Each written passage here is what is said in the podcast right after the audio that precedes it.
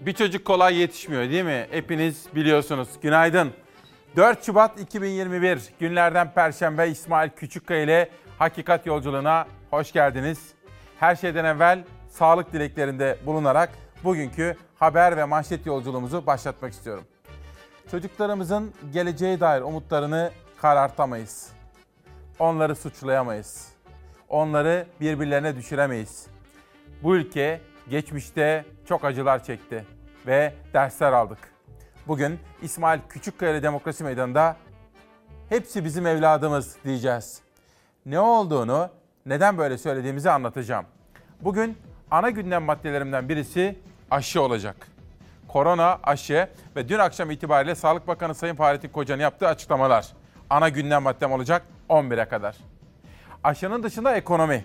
Yine 11'e kadar her kuşakta esnafa, işçiye, işsize, hak arayan emekçiye dair haberler olacak.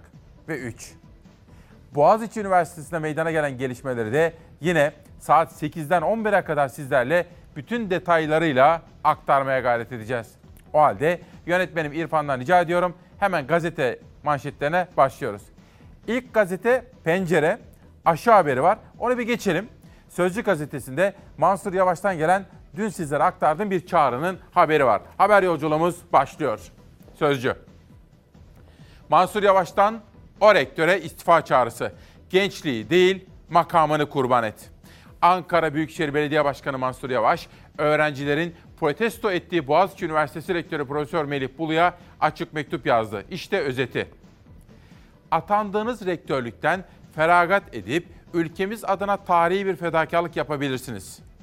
Eğer bir kurban verilecekse akademik barışı, gençliği ve geleceğimizi değil makamınızı kurban verin. Çünkü makamlar gidici, milletçe birlik ve beraberliğimiz kalıcıdır. Masum gençlerimizin, güvenlik güçlerimizin karşı karşıya gelmesine daha fazla sebep olmayın. O tek hareketi yapmanız vatanseverlik görevidir diyor. O halde efendim 4 Şubat 2021 Perşembe sabahının manşetlerine başlıyoruz. Hepsi bizim evladımız. İn aşağı, in aşağı, aşağıda, aşağıda toplu gitmek yok. Boğaziçi Üniversitesi'nde gözaltına alınan 51 öğrenci serbest bırakıldı. Pazartesi günü kampüste gözaltına alınmışlardı. 30'u hakkında tutuklama talep edilmişti. Öğrenciler yurt dışına çıkış yasağı ve imza verme zorunluluğu şartlarıyla sabaha karşı salı verildi. O günkü protestomuzun rektörlüğün önünde 9'a kadar beklememizin sebebi de Melih Bulu'nun bizi muhatap alması, gözaltına alınan tutuklanan arkadaşlarımızla alakalı bizimle iletişime geçmesi, aynı zamanda o gün neden bizi Güney Kapı'nın içine kilitlediğini öğrenmekti. Pazartesi akşamı Boğaziçi Üniversitesi'nde bir aydır eylem yaptıkları noktada gözaltına alındı 51 öğrenci. Etiler'de eyleme destek için toplu halde bulundukları gerekçesiyle 108 öğrenci gündüz saatlerinde gözaltına alınmıştı. 1 Şubat günü gözaltına alınan toplam 159 öğrenciden 98'i 2 Şubat'ta sabaha karşı serbest bırakıldı. Şu an güvenlik öğrenci saldırıyor arkadaşlar. 30 öğrenci tutuklama talebiyle sulh e, ceza mahkeme e, sulh ceza hakimliğine sevk edildi. E, 12 öğrenci ev hapsi talebiyle e, sevk edildi. 9 öğrenci ise adli kontrol talebiyle sevk edildi. Biz avukatlar olarak buradayız. Gözaltı süreci devam eden öğrencilerin mahkemesi akşam saatlerinde görüldü. 30'u hakkında tutuklama, 12'si hakkında konutu terk etmeme, 9'u hakkında yurt dışına çıkma yasağı talebiyle nöbetçi sulh ceza hakimliğine sevk edilen 51 Boğaziçi Üniversitesi öğrencisi Çağlayan Adliyesi'nde alkışlarla karşılandı. 51 öğrenciye kişi hürriyetini yoksun kılma, kamu malına zarar verme ve 2911 sayılı toplantı ve gösteri yürüyüşleri kanununa muhalefet etmek suçları isnat edildi. 51 arkadaşımız mukavemet göstermemelerine rağmen şiddete maruz bırakılarak gözaltına alındı. Rektörlük seçimleri üniversitenin tüm bileşenlerinin katılımıyla yapılmalıdır. Aşağı bakmayacağız. Bundan sonrası bizde. Mahkeme sürecinde Boğaziçi'li öğrenciler destek için Çağlayan Adliyesi önündeydi. Gecenin geç saatlerine kadar süren mahkeme sürecini CHP'li vekiller de adliye önünde takip etti. Bunların hesabını bağımsız ve tarafsız hale getireceğimiz yargı önünde adil bir biçimde soracağız. Bu gençlerin zulüm görmesinin hesabını soracağız. CHP'li Sezgin Tanrıkulu açıklama yaptı adliye önünde. Gelecek Partisi sözcüsü Serkan Özcansa yapmayın dedi. Yapmayın. Yazık etmeyin bu ülkenin geleceğine. Ülkenin en zeki ve çalışkan gençleri hırpalar, atanmış rektörü protesto ediyor diye gözaltına alırsanız o gençler de ilk fırsatta bu güzelim ülkeyi terk eder, dünyanın başına bela olan bir virüsün aşısını Almanya'da, Amerika'da ve İngiltere'de üretirler. Siz de kapı kapı dolaşır, maddi ve manevi büyük bedeller ödemeye razı bir biçimde aşı dilenirsiniz. Mahkeme sabaha karşı sonlandı. Savcılıkça tutuklanmaları istenen 30 kişinin de aralarında olduğu 51 şüpheli yurt dışına çıkış yasağı ve imza verme zorunluluğundan oluşan adli kontrol tedbirleri uygulanarak serbest bırakıldı. Öğrencilerimizin serbest kalmasından ziyadesiyle memnun olduğumuzu ifade ediyorum. Gelişmeyi Özgi, Ezgi Gözeger Özmemiş haberleştirdi efendim. Başkaca haberlerim olacak bu konuda. Aynur Kamçıcı uyanmış ve diyor ki siyasilerin çocuklarımıza yönelik sözleri ürkütücü diyor. Öyle dilimize dikkat etmemiz gerekiyor. Bugünkü manşetimiz hepsi bizim evladımız diyor ve pencereden aşı manşetine geçiyorum. Dün bilim kurulundan sonra yazılı açıklamalar yaptı Sağlık Bakanı Fahrettin Koca. Önce şu büyük haberi vermek istiyorum arkadaşlar. Bir küçültelim. Evet. İk- iki mutasyon daha Türkiye'ye sıçradı. Bence gecenin ve sabahın en önemli açıklaması bu. Sağlık Bakanı Fahrettin Koca bilim kurulu toplantısının ardından yazılı bir açıklama yaptı. 75 yaş üzerine aşılamanın devam ettiğini belirten Koca, ikinci parti aşıların güvenlik testlerinin tamamlanmasının ardından ki pazartesi günü doluyor süre 65 yaş üzerine ve ikinci grubun aşılanmasına geçileceğini aktardı. Belli mutasyonlarda bulaşıcılığının daha yüksek olduğu yönde bulgular var diyen Koca sözlerini şöyle sürdürdü. Böyle durumlarda tedbirlerde gevşeme riskin daha fazla artmasına yol açabilecektir. Ülkemizde mevcut İngiltere mutasyonları dışında iki vatandaşımızda Güney Afrika varyantı, bir vatandaşımızda ise Brezilya varyantı ile karşılaşıldı. Bu vatandaşlarımız tedbir kapsamında hastanede izole edilmektedir dedi. İşte efendim tedbirleri harfiyen uymak ve gevşetmemek durumundayız. Riskli mutasyonlar sınır tanımadan yayılıyor. Ülkemizdeki İngiltere mutasyonu 196 oldu. İki Güney Afrika, bir de Brezilya varyantıyla karşılaşıldı. İngiltere mutasyonundan sonra Güney Afrika varyantı da Türkiye'de. Mutasyonlu koronavirüs hızla ve sınır tanımadan yayılıyor. Vaka sayıları yeniden yükselişte. Günlük vaka sayısı 8 bini aştı. Sağlık Bakanı Fahrettin Koca taviz vermeyelim uyarısı yaptı. Yeni mutasyonların görüldüğü ve vakaların yeniden artışa geçtiği bu günlerde tedbirlerden taviz vermeden mücadelemizi sürdüreceğiz. PCR testi pozitif olanlarda mutasyon var mı yok mu diye de araştırılıyor. Sağlık Bakanlığı İngiltere'de ortaya çıkan mutasyonlu virüs tespit eden test kitini bütün hastanelere gönderdi. Bilim kurulu toplantısı sonrası yazılı açıklama yapan Fahrettin Koca mutasyonlara karşı uyardı. Cerrahpaşa Tıp Fakültesi Dekanı Profesör Doktor Sait Gönen mutasyonlu virüse karşı çift maske önerdi. Öldürücülükte de bir artıştan ziyade daha hızlı yayılıyor. Özellikle maskeye rağmen yayılabildiği söyleniyor. Maske çok yakın mesafede yeteri kadar korumayabilir. İki maske daha iyi korur diye düşünüyoruz ama fiziki mesafe çok önemli. Ben zaten çift maske kullanıyorum gördüğünüz gibi. İngiltere'de mutasyonlu virüsün de mutasyona uğradığı tespit edildi. Yani koronavirüs hızla değişime uğruyor. Yüz yüze eğitim için köy okullarında 15 Şubat, diğer okullarda ise 1 Mart tarihi takvimde. Ancak Sağlık Bakanı Fahrettin Koca çok hassas bir denge içinde hareket etmemiz gerekiyor diyerek herkesi uyardı. Mutasyon nedeniyle 3. dalga uyarıları gelirken Türkiye'de mutasyonlu virüsler tespit edilirken hala tedbirlere uymamakta ısrar edenler var. Esenyurt'ta salgın döneminde 5 kez basılarak mühürlenen kıraathanede yine oyun oynayan kalabalık bir grup yakalandı. İçlerinden biri ikinci kattan atlayarak kaçmaya çalıştı. Gel gel buraya kaçma. Kaçma. Gel buraya. Gel buraya. Hey gel buraya. Bak öleceksin öleceksin. Bazıları da gizli bölmeye saklandı. 3 ayrı adrese düzenlenen operasyonda 49 kişiye toplam 169 bin 50 lira ceza kesildi. Ne yapıyorsunuz abi? İzleniyoruz değil mi? Sessiz sessiz. 65 yaşın üzerindekilere pazartesiden itibaren aşılama başlıyor. Zafer Söken gelişmeleri takip ediyor. Bugün başkaca haber ve detaylarımız olacak. Sizlerden bir mesaj. Oylum Aytemiz. O öğrencilerin hepsi bizim evladımız. Peki onlar nasıl böyle yaftalanabilir diyor. Kelimelerini bir parça değiştirdim. Ama oylum Aytemiz'de siyasilerin o çocuklara yönelik tepkilerini eleştiriyor efendim. Haklı bir eleştiri. Ve Sabah gazetesine geçiyorum. Bu ülke bir daha gezi yaşamayacak. Erdoğan'ın sözleri. Okuyorum. Başkan Erdoğan, Boğaziçi Üniversitesi'ndeki provokasyon eylemine sert tepki gösterdi. Öğrenci misiniz, terörist mi? Siz talebe misiniz yoksa rektörün odasını basmaya kalkışan terörist misiniz? Bu ülkede teröristler hakim olmayacak. Buna asla fırsat vermeyeceğiz. Artık bu ülke Taksim'deki bir gezi olayını yaşamayacak ve yaşatmayacak dedi. Erdoğan'ın bu sözleri sabahın birinci sayfasında yer aldı. Bir sonraki gazeteye geçelim. Sabaha döneceğim tekrar. Hürriyet'te terör örgütü elebaşı Fethullah Gülen'e ilişkin bir manşet. Ama burada asıl manşeti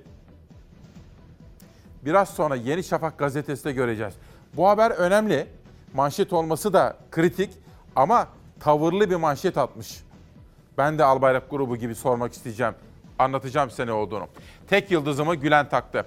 2020'deki yaşta Tu Generalliğe terfi ederek kritik bir göreve getirilen Serdar Atasoy'un FETÖ'cü olduğu ortaya çıktı. Atasoy, teğmenlik yıldızını terörist başı Fethullah Gülen'in taktığını söyledi. Hemen hatta hiç vakit yitirmeden size o haberi göstereyim. Şimdi sabahları uyanıyoruz ya bedenimiz uyanıyor, aklımız, zihnimiz, ruhumuz da uyanmalı. Soru sormalıyız. Ben böyle düşünüyorum. Bu adamı kim korudu peki? Bak Albayrak grubu. 15 Temmuz ihaneti sırasında Bangladeş'te albay rütbesiyle askeri ateşi olan Serdar Atasoy, FETÖ'cü şüphesiyle merkeze çekilmesine rağmen basamakları peş peşe tırmanıp Tuğ General oldu. Nasıl peki? Kim var arkasında? Bu da yetmedi. İkinci Ordu'da Harekat Başkanı 5 Ağustos 2020'de Kara Kuvvetleri İstihbarat Başkanı yapıldı. Şimdi FETÖ'nün Cumhurbaşkanı'na yaver olacaklar listesinde de olan Atasoy'u kim veya kimlerin koruduğu soruluyor. Tuhaf değil mi efendim? 15 Temmuz hain FETÖ kalkışmasından sonra yüz binlerce insan gitti, tasfiyeler oldu, onlar bunlar soruşturmalar, hala cezaevlerinde insanlar var. Ne oldu? Yani neden? Bu adam nasıl korundu ve o mevkilere 15 Temmuz'dan sonra 2020 yılında getirebildi? Bu soruyu sormamız gerekiyor. Efendim bir dışarıya bir bakmak isterim. Fox'un içinde bulunduğu binadan Zeytinburnu'na sahile doğru baktığım zaman saatler 8.13'e geldiğinde İsmail Küçükkaya Demokrasi Meydanı'nda acaba bu perşembe gününde hava durumunda bizi neler bekliyor? Bugün yağışlar doğuda, batı ve iç kesimlerde gökyüzü açık, güneş bol bol görülüyor. Mevsim normallerinin üzerinde seyreden sıcaklıklar özellikle Akdeniz ve Ege bölgelerinde bahar havası yaşatıyor. Bir gün önce afeti yaşayan İzmir'de dün mevsim bahar gibiydi. İki gün önce afeti yaşayan İzmir'de dün akşam saatlerinde çekildi görüntüler. Metrekareye düşen 126 kilogram yağış nedeniyle merkezde ve kıyıya yakın ilçelerde büyük mal kaybı yaşandı. İki kişinin canına mal oldu afet. İzmir'de yağıştan geriye bol güneşli ve ılık bir hava kaldı. Günün en sıcak saatlerinde termometreler 20 dereceye yaklaştı. Kordon boyunda gün batımını izlemeye gelenler görüntülendi. Bir gün önce onlarca aracın suya gömüldüğü Girne kavşağı bir gün sonra böyle görüntülendi. Yaraların sarılmaya çalışıldığı İzmir'de hayat yavaş yavaş normale dönmeye başladı. Bugün Ege, Marmara, Akdeniz ve iç kesimlerde yağış beklentisi yok. Doğu Anadolu ve Güneydoğu Anadolu bölgelerinde sabah itibariyle hava kapalı, yer yer yağışlı. Yağışlar geçiş şeklinde etkili olacak, kısa süreli sağanaklar görülebilir. Perşembeden Cuma'ya geçerken Orta ve Batı Karadeniz'in kıyı kesimlerinde yağmur bekleniyor. Bu sabah ve Cuma sabah saatlerinde iç kesimlerde sis bekleniyor. Termometre değerleri çok değişmiyor, sıcaklıklar normallerin üzerinde. Cuma gününe başlarken yağış yüklü bulutlar Doğu iller ve Karadeniz üzerinde olacak yine. Ancak yağış düşme ihtimali perşembeye göre daha az. Sıcaklıklar yurt genelinde normallerin neredeyse 7-8 derece üzerinde seyretmeye devam edecek cuma. Doğuda kar erimelerine ve çığ riskine karşı hazırlıklı olunmalı. Gündüz bolca görülen güneşe aldanmamak önemli. Doğu Anadolu bölgesinde geceden sabaha buzlanma ihtimali devam ediyor. Hafta sonunda yurt genelinde yağış yok denecek kadar az. Pazar günü batı bölgelerde bulutlanma artabilir. Pazartesi günü geç saatlerde ve salı günü yurdun yine en batısında yağış beklentisi var. Ege kıyılarıyla Trakya'da pazartesi geç saatlerde gelmesi öngörülen yağışlar geçen seferki gibi kuvvetli olacağı benzemiyor. Son zamanlarda ciddi zorluk yaşayan pandemi zamanının en ağır yükünü taşıyan esnafa ilişkin bir haber var. Editörüm Zeray beni uyarıyor. Esnaf ve müjdeyi basalım. Heh. Esnaf ve sanatkarın Halkbank'tan kullandığı esnaf ve sanatkarın Halkbank'tan kullandığı 1 Ocak 2021 30 Haziran 2021 arasındaki 6 aylık dönemde ödenmesi gereken kredi taksitleri ertelendi. Bir kere daha okumak istiyorum. Çok sayıda esnafımızın beklediği bir haberdi bu. Esnaf ve sanatkarın Halkbank'tan kullandığı 1 Ocak 2021 30 Haziran 2021 arasındaki 6 aylık dönemdeki ödenmesi gereken kredi taksitleri ertelendi diyor. Son dakika gelişmesini aktardım. Haber olarak da sizlere sunacağım. Bugünkü etiketim de Nihal Kemaloğlu'nun önerisi. Dün gündem çalışmamızı yaparken şöyle bir soru sordu. Bir evlat kolay mı yetişiyor dedi. Bir çocuk kolay mı büyüyor? Oradan yola çıktık. Boğaz içinden geleceğe doğru yol aldık ve bugünkü manşetimizin öyküsü çıktı. Biraz sonra gazetede de zaten bunu sizlere anlatacağız gazetede. Hepsi bizim evladımız diyorum. Hürriyetten Cumhuriyet'e geçiyorum. Cumhuriyet'in manşetinde terörist misiniz? Erdoğan'dan öğrencilere, biz yarınlarız öğrencilerden Erdoğan'a.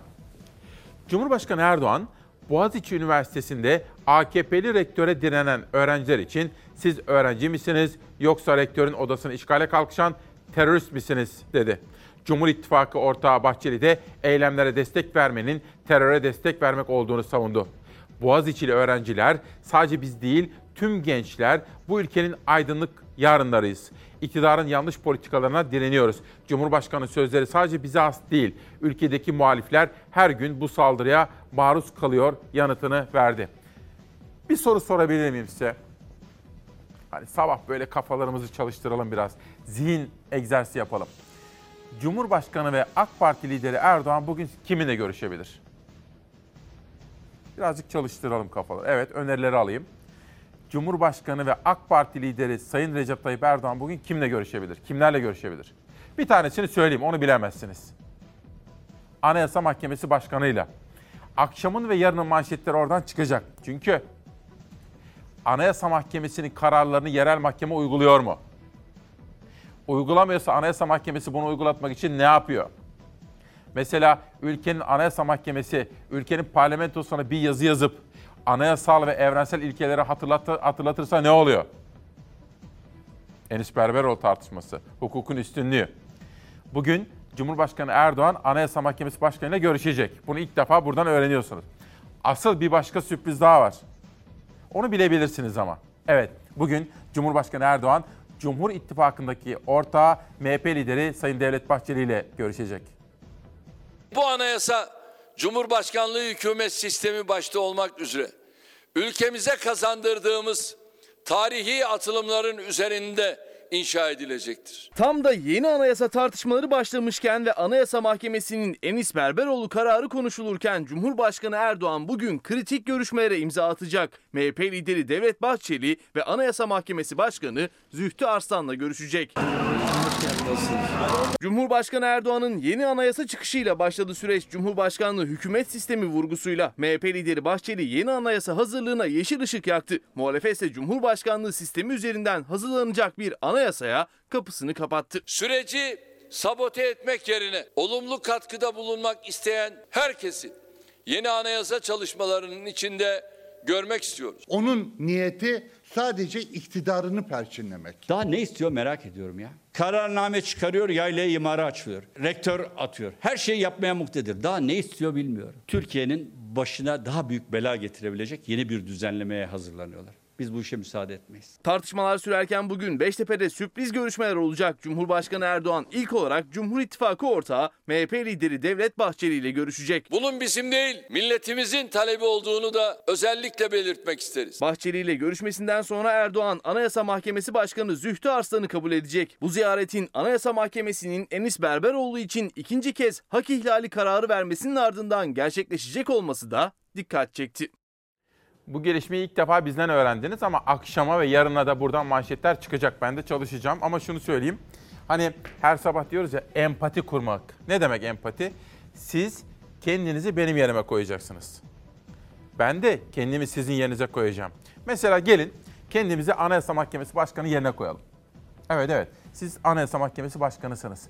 Ve bugün AK Parti lideri Cumhurbaşkanı Erdoğan'a gidiyorsunuz. Dün parlamentoya bir mektup yazmışsınız, yazı göndermişsiniz. Parlamento size o yazıyı iade etmiş. Hukukun üstünlüğü, güçler ayrılığı gibi evrensel ilkeleri hatırlatıyorsunuz. Ama parlamento başkanı size onu iade ediyor.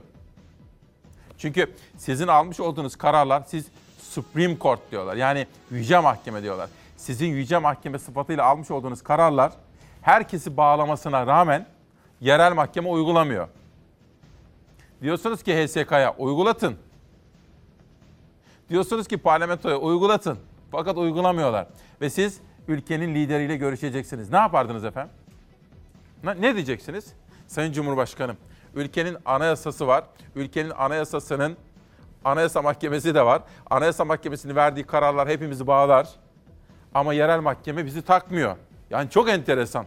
Kendimi anayasa mahkemesi başkanına koyuyorum ama olmuyor. Yani koyamıyorum. Şimdi soru şu. İlerleyen dakikalarda buna konuşacağız. Bugün Nedim Şener de Süleyman Soylu ile konuşmuş. FETÖ konusunu dikkatle takip eden meslektaşımız. Bu adamı kim korudu?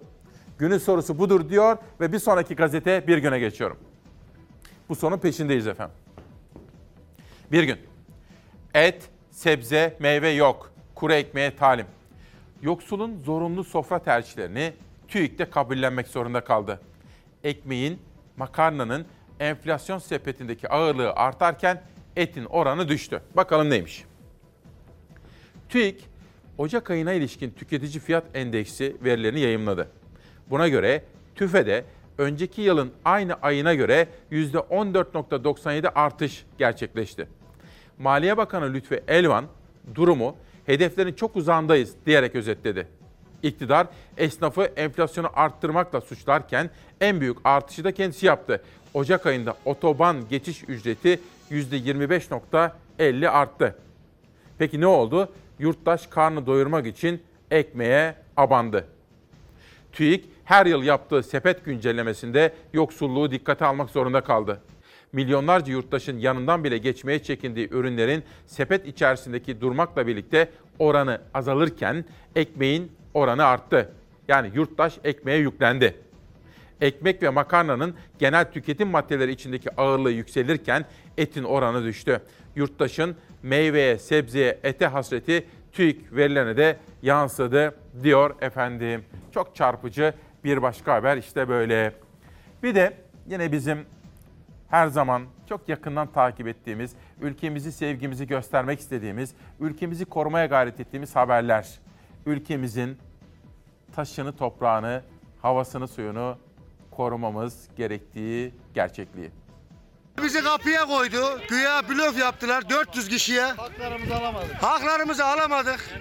Alacak söke söke de. Altın madeni işçileri olarak hiçbir sosyal hakkımızı alamıyoruz. Taşeron firmanın işçisiyiz. 400 maden işçisi sendika ve sosyal hakları için iş bıraktı, yürüyüşe geçti. Bu kadar adamın hakkı nasıl yenecek merak ediyor. Herkes davet ediyor. Kayseri Develi'de 4 yıldır faaliyet gösteren maden firmasında taşeron olarak çalışan işçiler maaş artışı ve sosyal haklarının iyileştirilmesi için işverenle görüştü. Ancak aldıkları cevap daha iyisini buluyorsanız gidebilirsiniz oldu. Bizim hiçbir sendikal hakkımız yok. Bizim sadece maaşımız var orada. Şu ana kadar 2750 lira maaş alıyordum. Şu an itibariyle 3250 lira oldu. Bize e, bu şartları veren bir şirket varsa Buyurun gidin. buyurun kapı burada gibi böyle bir konuşma. 400 madenci bunun üzerine iş bıraktı. Yürüyerek Develi ilçe merkezine giden madencilere CHP Kayseri Milletvekili Çetin Arık da destek verdi. Sendika ananızın aksı gibi helal. Hiçbir arkadaşımız Develi'nin bir kasabın yanına gönül rahatlığıyla gidemiyor. Varsa aramızda esnaf arkadaşlarımız konuşabilir. Beni hiç görmemişler. Beni hiç görmemişler. Çünkü çalışıyorum. Çünkü çalışıyorum. Aldığım parayı da sadece hayatta kalmak için harcıyorum. CHP'li Arık madencilerin sorunlarını dinledi, konuyu meclise taşıyacağını söyledi. Biz lüks içinde yaşama peşinde değiliz. Bizim amacımız kapıyı çaldığımız zaman Çocuğumuz kapıyı açtığı zaman ona elimiz boş gitmiyor. Hani çok sevdiğimiz ülkemizin taşını, toprağını, havasını, suyunu korumalıyız ya. insanını korumalıyız. İnsanını da korumalıyız. Çünkü bizim insanımızın anayasal hakları var efendim. Evet evet anayasal hakları var. Çalışanımızın, emekçimizin, alın teriyle çalışanımızın hakları var. O hakların korunması gerekiyor. O hakların korunmasını hepimizin savunması gerekiyor efendim. Bugün yerel gazetelere de bakacağım. Biraz sonra Diyarbakır'dan İzmir'e, Adana'dan Mersin'e, Sivas'a kadar yolculuğumuz sürecek. Ama bu kuşakta ulusal gazetelerin arasına bir Batman gazetesi seçtik. Yerel gazeteleri de Savaş Yıldız kardeşimle birlikte derleyip toparladık. Şimdi sırada biraz sonra dünya gazetelerinin manşetlerinde Beyza Gözeyik tarafından hazırlanan dünyadaki korona ve aşı haberlerini izleyeceğiz. Ama önce Batman Çağdaş. Esnafı paket servis kurtarmıyor. E nasıl kurtarsın?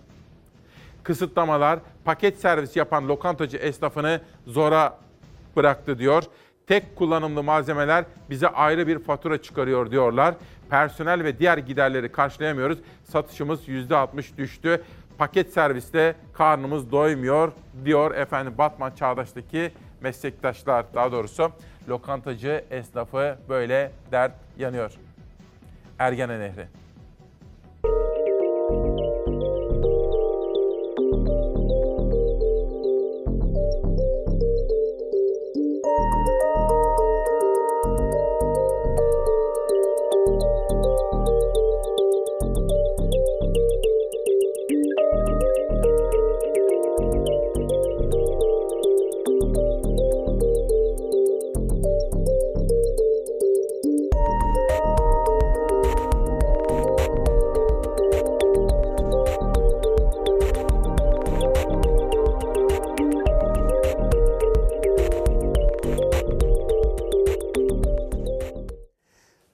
Soru var. Tufan Bey babası kanser hastasıymış. Aşı olmalı mı olmamalı mı? Efendim bununla ilgili haberler yapıldı. Bittiği anda yönetmenim beni uyarır. Ben sizlere biraz sonra onu da anlatırım. Kimler aşı olmalı? Bu arada şunu bir kere daha söylemek isterim. İkinci parti aşıların güvenlik testleri pazartesi itibariyle tamamlanıyor. Dolayısıyla Sağlık Bakanı Fahrettin Koca'nın verdiği bilgiye göre pazartesi gününden itibaren 65 yaş üzerindeki yurttaşlarımız, kıymetlilerimizin aşılanmaları da başlıyor efendim. Onu da takip ediyorum. Dünyadaki manşetler iki gündür sizlere sunuyorduk. Ne iki gün? Aslında bir haftadır anlatıyorduk. İtalya'da hükümet krizi var. Hani bizdeki Kemal Derviş'in gelmesi gibi Draghi'de geçmişte Avrupa Birliği Merkez Bankası Başkanlığı'nı yapmış bir İtalyan ve o da politika sahnesine geldi. Neden? Çünkü onun çok zor bir görevi var. İtalya'yı kurtarmak zorunda efendim. İtalya ekonomisi battı. Özellikle pandemi zamanında bir kere daha ağır darbenin üzerinden kalkamadı. İşte tıpkı Kemal Derviş'in gelişi gibi Draghi de İtalya'da iş başına geldi. İtalyan gazetelerine devam ediyorum. Financial Times'tan. Bakın yine aynı olay. Günlerden beri İtalya'da meydana gelen çalkantılar Draghi hükümeti ve lig başlıyor demiş. Adeta bir spor müsabakası gibi. Aynı olay Almanca gazetelerde The Welt'te de birinci sayfada. Bütün Avrupa'nın en çok konuştuğu konulardan birisi bu. Ve İtalya kurtulabilecek mi? Her ihtimale karşı bir Draghi İtalya'yı krizden çıkarması ümit ediliyor diyor. Ve Le Figaro gazetesine geçiyorum. Aşılama konusundaki gelişmeler yine dünya gazetelerinin manşetlerini süslüyor. Aşılar Avrupa'da neden ve nasıl geride kaldı? Avrupa'nın aşılama politikaları eleştiri konusu yapılıyor. Başkaları tam hızla aşı yaparken Avrupa'da aşılamanın eksikliği hissediliyor diyor. Dünyada bu konuda yaşananları da işte şimdiki haberimizde izleyebiliriz. Koronavirüsün yeni mutasyonu İngiltere'yi sarsmaya devam ediyor. 24 saatte 1322 kişi hayatını kaybetti. Ülkede aşı olanların sayısı ise 10 milyonu aştı. İsviçre 65 yaş üstünde güvenli olduğuna dair daha fazla kanıt isteyerek AstraZeneca aşısına onay vermedi. Dünya genelinde virüsle temas 105 milyona ulaşmak üzere 24 saatte 14 binden fazla ölüm bildirildi. En yüksek can kaybı 4 bin kişiyle Amerika Birleşik Devletleri'nde yaşandı. Virüsün Avrupa'daki merkez üssü İngiltere'de can kayıplarındaki düşüş kısa sürdü. 24 saatte yaşanan ölümler yine binin üstüne çıktı. Avrupa Birliği ülkelerine üretim miktarını düşüren AstraZeneca aşısının 65 yaş üstüne uygulanması tartışma yarattı. Önce Almanya, ardından Fransa 65 yaş ve üstüne AstraZeneca ve Oxford tarafından geliştirilen aşının uygulanmasını önermedi. Aşıdan 5 milyon doz sipariş eden İsviçre'den de onay çıkmadı. İsviçre AstraZeneca'dan 65 yaş üstü için daha fazla bilgi paylaşılmasını istedi. Sadece 60 aktif vaka bildiren Yeni Zelanda Pfizer-BioNTech aşısına geçici onay verdi. Ülkede ilk Covid-19 aşısı onaylanmış oldu. Sağlık Bakanlığı aylardır aşılar üzerine çalışma yaptıklarını, Pfizer-BioNTech aşısı sipariş etmeye karar verdiklerini açıkladı. Mart ayı sonunda ülkeye gelecek olan aşılar, sağlıkçılar, otel çalışanları, gümrük, havayolu ve güvenlik personeline yapılacak. Koronavirüsün sağlık sistemini zora soktuğu Pakistan'a Çin'den 500 bin doz aşı gönderildi. Başkent İslamabad ve Karaçi'de sağlıkçıların aşılanmasına başlandı. 200 milyon nüfuslu Pakistan, Çin'le 1 milyon 200 bin doz aşının teslimatı için anlaştığını duyurdu. Şili'de Pfizer-BioNTech ile başlayan toplu aşılama programı Çin'de geliştirilen Sinovac aşısıyla devam ediyor. Ülkeye gelen 4 milyon doz aşı sağlık çalışanlarına, huzurevi sakinlerine ve personellerine uygulanıyor. Her sabah olduğu gibi 8 yıldır her sabah olduğu gibi dünyadaki gelişmeleri de aktarmayı çok önemsediğimi bir kere daha söylemek isterim. Çünkü dünyaya bakacağız efendim. Dünyaya bakacağız. Bu kitaptan bahsedeceğim sizlere. Berin Pehlivan, Profesör Doktor Berin Pehlivan 50 soruda kanser kitabını yollamış. Korkularınıza hapsolmayın diyor. İçer, içindeki imzayı okumak istiyorum ama tam da kanser geldi mi? Heh, tamam. Yönetmenim İrfan Tomakin de beni uyarıyor. Kanser hastalarımız aşı olmalı mı? İşte bu sorunun yanıtı. Biliyoruz ki e, virüsler kanser hastalarında biraz daha fazla öldürücü oluyor ve aşılar kanser hastalarına güvenli uygulanabiliyor. Eğer aktif hastalık yoksa, kan değerleri çok düşük değilse, hastanın genel durumu çok düşkün değilse aşı uygulanabilir diyoruz. Ama düşkünlerse, kan değerleri düşükse, e, aktif tedavi alıyorlarsa, kemoterapi alıyorlarsa o zaman zaten hastaya e, aşı yapmamak gerekiyor. Kanser hastaları koronavirüs aşısı yaptırıp yaptırmamakta ikilemde. Sağlık Bakanlığı'nın aşı takviminde öncelikli değil kanser hastaları ama uzmanlara göre en çok korunması gereken gruptalar. Radyasyon onkolojisi uzmanı Profesör Doktor Berin Pehlivan'a göre kan değerleri çok düşük olmayan tüm kanser hastaları aşısını yaptırmalı ve bir o kadar hayati olansa kanser tedavilerinin aksamaması. En büyük sorunumuz hastalarımızın tedaviye gelmekten kaçınmaları. Ee, ne kadar süreceğini bilmediğimiz bir pandemi döneminden geçiyoruz ve aylardır e, yapılamayan tedaviler belki bir süre daha yapılamayacak. Ee, ama bizim hastalarımıza tavsiyemiz korkmadan hastanelere gelmeleri.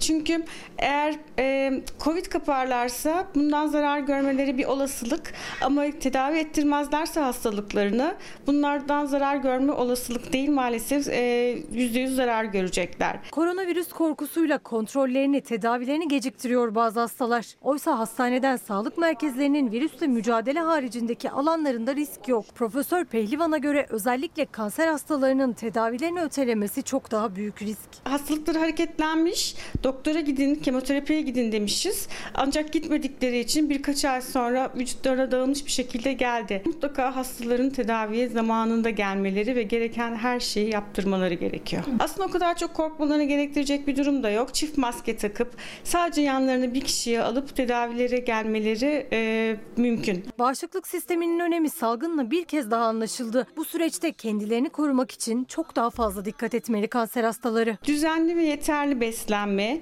uyku, e, stresimizi yönetebilmek, sigara ve alkolden uzak durmak. Tedavilerimizi aksatmayalım efendim. Uzmanlarımız bizi böyle uyarıyor. 50 soruda kanser bakın. Şu mesaj önemli. Kanser en çok konuşulduğunda zayıflıyor. Bu mücadeleye verdiğiniz destek için sonsuz teşekkürler.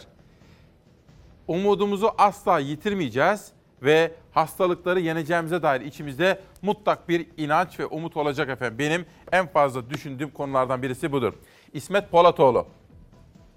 Abi kimse bizim hatırımızı sormuyor. Biz kim miyiz? Geçici işçileriz. Geçici işçilerin ne olduğunu, ne yiyip içtiğini kimse sormuyor. 6 ay çalışan, 6 ay işsiz kalan bizler. İsmet Polatoğlu. Dünyadaki manşetlere bir geri dönmek istiyorum. Şimdi Fotoğrafın hikayesini sonra anlatırım size. İngiltere'de 100 yaşındaki birisi hayatını kaybetmişti. Hayırseverlikleriyle tanınıyordu Kaptan Tom. Ama onu şimdilik değil, hemen altına bakalım fotoğrafın.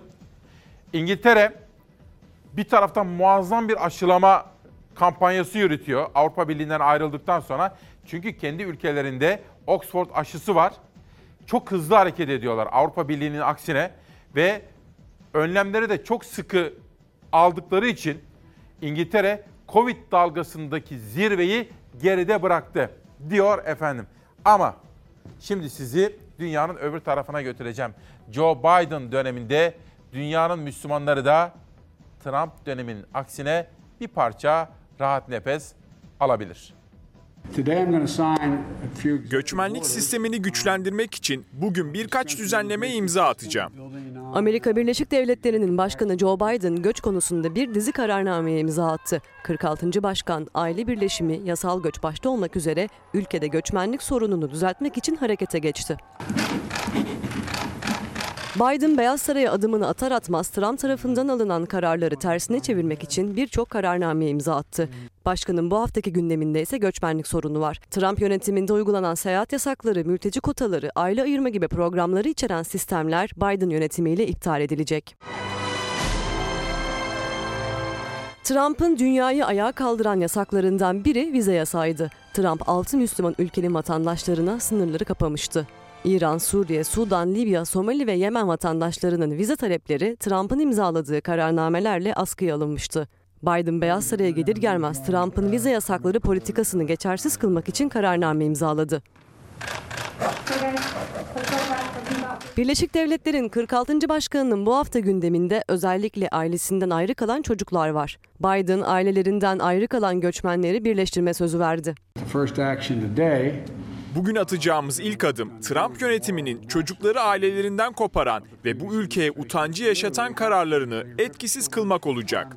Joe Biden görevine hızla başlarken kabinesinden isimler de resmiyet kazanmaya devam ediyor. Son olarak İç Güvenlik Bakanı Alejandro Mayorkas da Senato'dan onayı aldı. Mayorkas Başkan Yardımcısı Kamala Harris yönetimindeki törenle yemin ederek görevine başladı. Mayorkas bu makama gelen ilk Latin ve Göçmen Bakan ünvanını aldı. Ankara'daki haber kaynaklarımla konuşuyorum. İlginç bir takım siyasi kulisler var. AK Parti şu anda biliyorsunuz il ve ilçe kongrelerini yapıyor. Mart ayının sonunda AK Parti kongreye gidecek, büyük kongre yapacak. Bir kaynağım dedi ki, iktidarın içinden önemli bir isim. Sayın Erdoğan dedi, bizim liderimiz dedi, bir sürpriz yapabilir. Ne yapabilir dedim. Değerlendirme yapıyor. Belki de dedi, Cumhurbaşkanı aynı zamanda AK Parti lideri. Böyle ya. Belki de burada bir değişikliğe gidebilir. Nasıl yani dedim. Üç isim söyledi. Kendisi Cumhurbaşkanlığına devam ederken AK Parti'nin genel başkanlığını birine bırakabilir dedi. Üç, üç ismi de söyledi. Ben de bir takım sorular sordum ama dedim bunlara Devlet Bahçeli ne diyecek? Siyasi hesaplar, erken seçim hepsini konuşabiliriz efendim. Siyaset kulisleri hareketlendi. Biz de haber kaynaklarımızda bu konuları konuşmaya devam ediyoruz. Hak arama mücadelesi atamalar öncesi kadro talep etmek için gönderisi altına hiçbir şekilde küfür, hakaret içermeyen yorumlar yazdık diye İlbank bizleri engelledi. Sesimizi duyurmak istiyoruz diyor efendim. Kim bunlar? Harita ve kadastro teknikerleri. Hak arama mücadelesine de böylece kulak vermiş olduk. Yerel gazetelerden Mersin'den İzmir'e geçeceğim. Mersin, Mersin'de Ocak ayı zam şampiyonu patlıcan oldu. 2021 yılının ilk enflasyon rakamları açıklandı. Mersin ve Adana'nın Ocak ayı zam şampiyonu %21.87 ile patlıcan oldu dedi. Dün Hüseyin Kış'la konuştum da tabii vatandaşın yaşadığı zorluklardan bahsetti. O da Mersinli bir aslen Malatyalı ama Mersin'de çalışıyor. Mersin'deki vatandaşlarımızdan, esnafımızın yaşadıklarından bahsetti. Keşke dedi hükümet esnafla ilgili daha geniş paketler açıklayabilse. Almanya'dan örnek verdi. Hüseyin Kış dedi ki Almanya'da esnafa şu kadar para veriyormuş. Bizde dedi esnaf kardeşlerimiz zor durumda dedi de bakın o da aklıma geldi şimdi. Hüseyin Kış'ı ve Mersin'i selamlıyorum. İzmir'e geçelim. İzmir'imize geçmiş olsun diyelim. Felaketi getiren betonlaşma. Dün sizlere Yeni Asır gazetesinden o çarpıcı fotoğrafları göstermiştim. Bu kez Çağla Geniş'in haberi.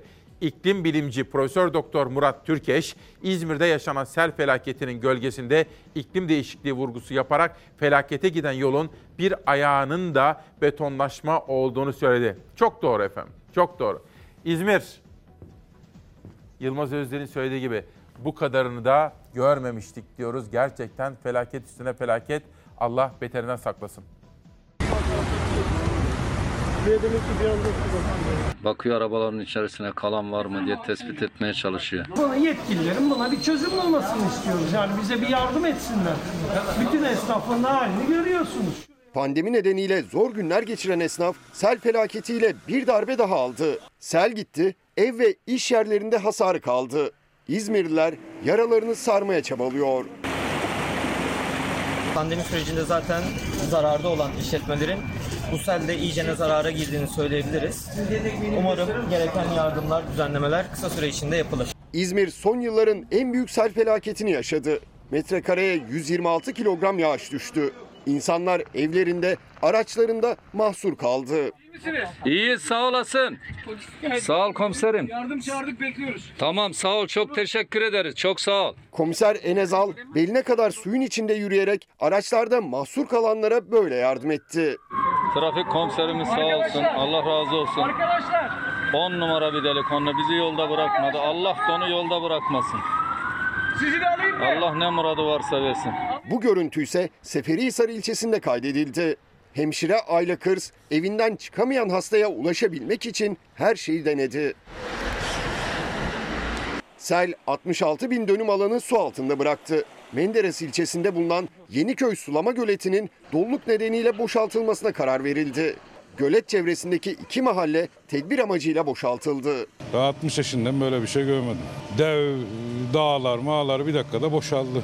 Önce pandemi, şimdi de sel felaketini yaşayan esnaftansa yardım çığlığı yükseldi. Kiramı ödeyemiyorum. Yani her yerde mağdurum. Ben ne yapacağımı bilmiyorum. Çok perişan bir durumdayız. Yani neyini anlatayım? Diyecek kelime bulamıyorum. Zaten işler keser. Selde hayatını kaybeden Hıdır Öztürk ve damadı Kaan Soydan da son yolculuklarına uğurlandı. Kaan Soydan iki çocuk babasıydı.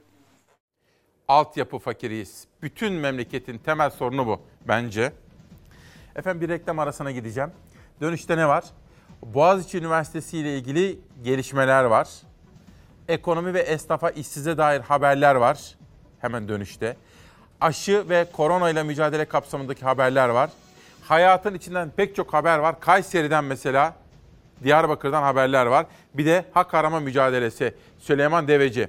3600 ek göstergesi alan jandarma ile emsal görevi yapan polisler de, bakın polisler de jandarma gibi hepsi bizim evladımız olduğu için vaat edilip verilmeyen edilen 3600 ek gösterge hakları verilsin diyor.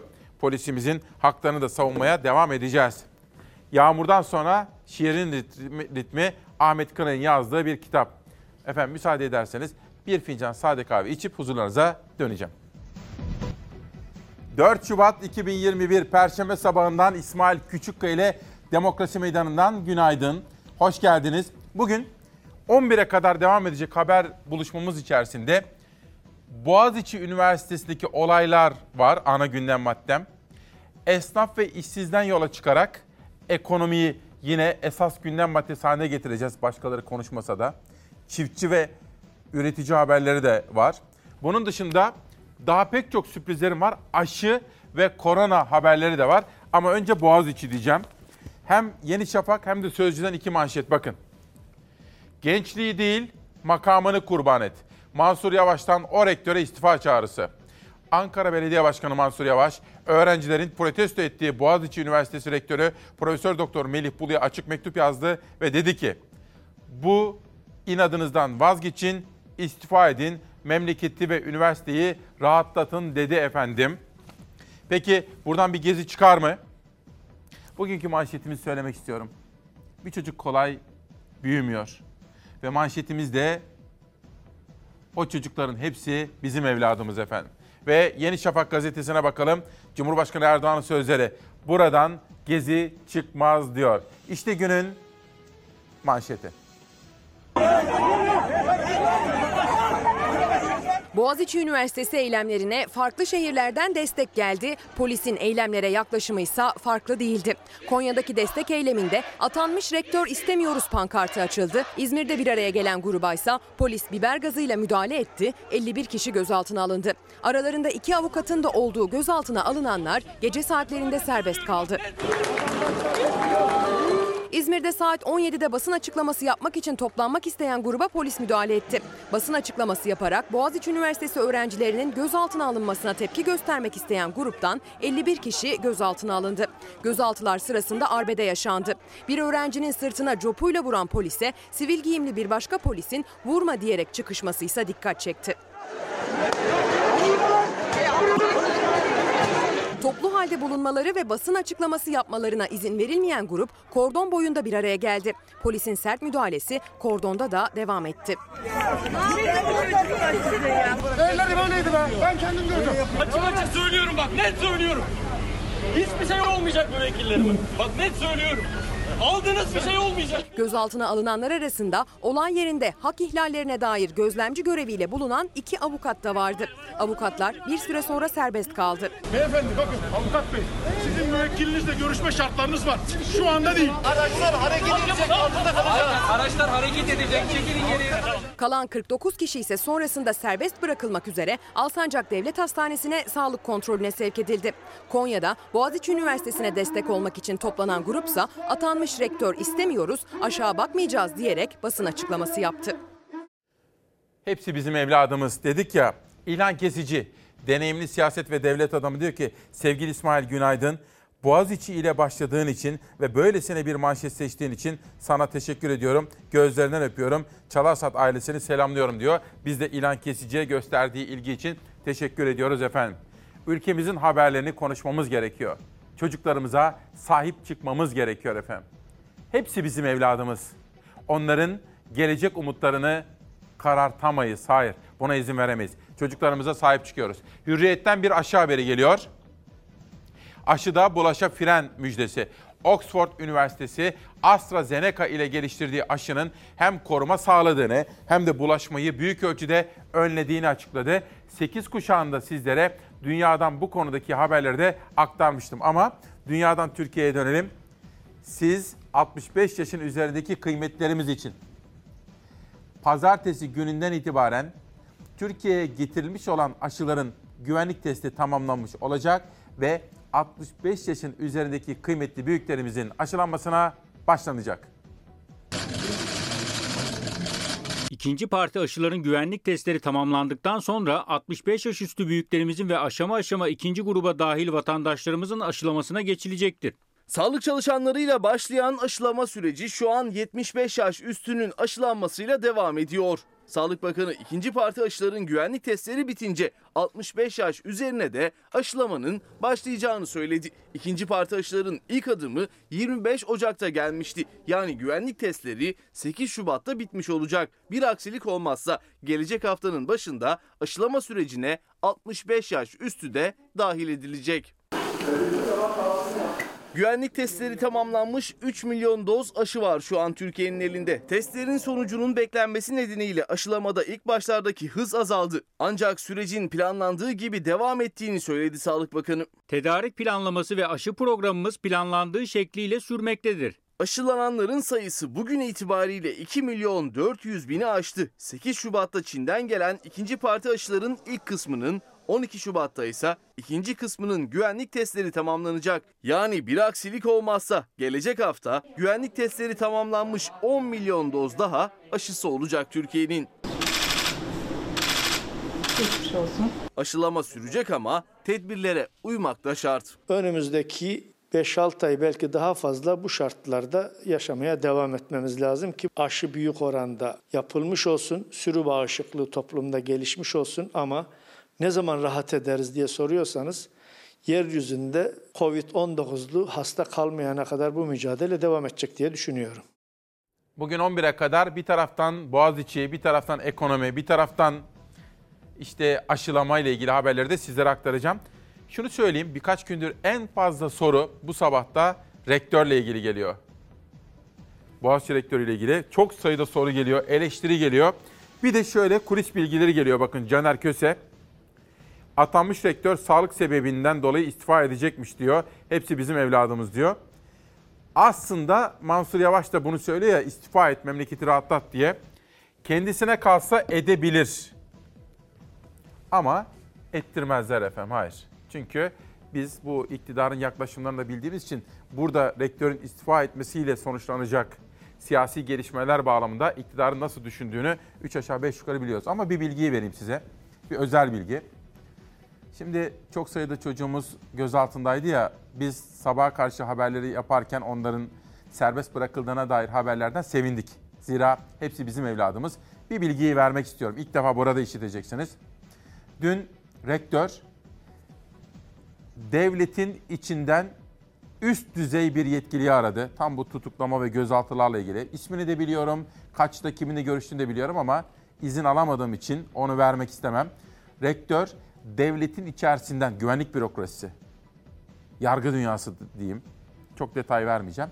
O kişiyi aradı ve dedi ki tutuklama yapmayınız. Tutuklama yapmayınız. Boğaziçi öğrencileriyle ilgili hiçbir tutuklama olmaması Boğaziçi'nin de akademik dünyanın da şu anda Türkiye'nin de en büyük ihtiyacı dedi. O konuşmalar sonucunda mı oldu diyeyim yoksa yargılama sonucunda hani yargıya müdahale edilmez ama sonuçta bu konuşma son derece önemliydi. Bunu da birebir biliyorum. Sizlere iznini alırsam şimdi mesaj yazıp da detaylı olarak da verebilirim. Kimi aradı, ne konuştular falan diye. Ama bu konuşmayı önemsiyorum. Yani rektörün, hedef tahtasındaki rektörün devletin içindeki üst düzey bir yetkiliyi arayarak tutuklama yapmayın, işler çığırından çıkar şeklindeki bir konuşma yaptığını birebir biliyorum efendim. Karar ve ekonomiye geçiyorum şimdi. Enflasyon aşağı bak diyor. Bakkala, markete fiyatları yükseltiyorsunuz denetimleri yapılırken TÜİK'in raporunda gıda fiyatlarının 3 aydır düzenli olarak azaldığına yer verildi. Dikkat çeken tablo hem kağıt üstünde enflasyon azalırken esnafa yüksek fiyat cezaları kesilmesindeki çelişkiyi hem de TÜİK'in yine çarşı pazardaki raf gerçeğini göremediğini ortaya koydu. Bu haberi izlerken dün sizlere son dakika olarak verdim ya. Sizler akıllı bireylersiniz. Hak sahibi yurttaşlarsınız. Sorgulamamız gerekiyor. Çocuklara bunu öğreteceğiz değil mi? Verili gerçeği kabul etmeyeceğiz. Sorgulayacağız. TÜİK'in açıkladığı resmi rakamlar tabii ki yüksek. %15'e yaklaşmış. %14.9. Ama sizin yaşadığınız gerçeklikle birebir örtüşüyor mu acaba? Parayı göstereceğim cebimdeki. 6, 6,5, 7 liraya yakın. Ayın başı değil mi? Aidat öde.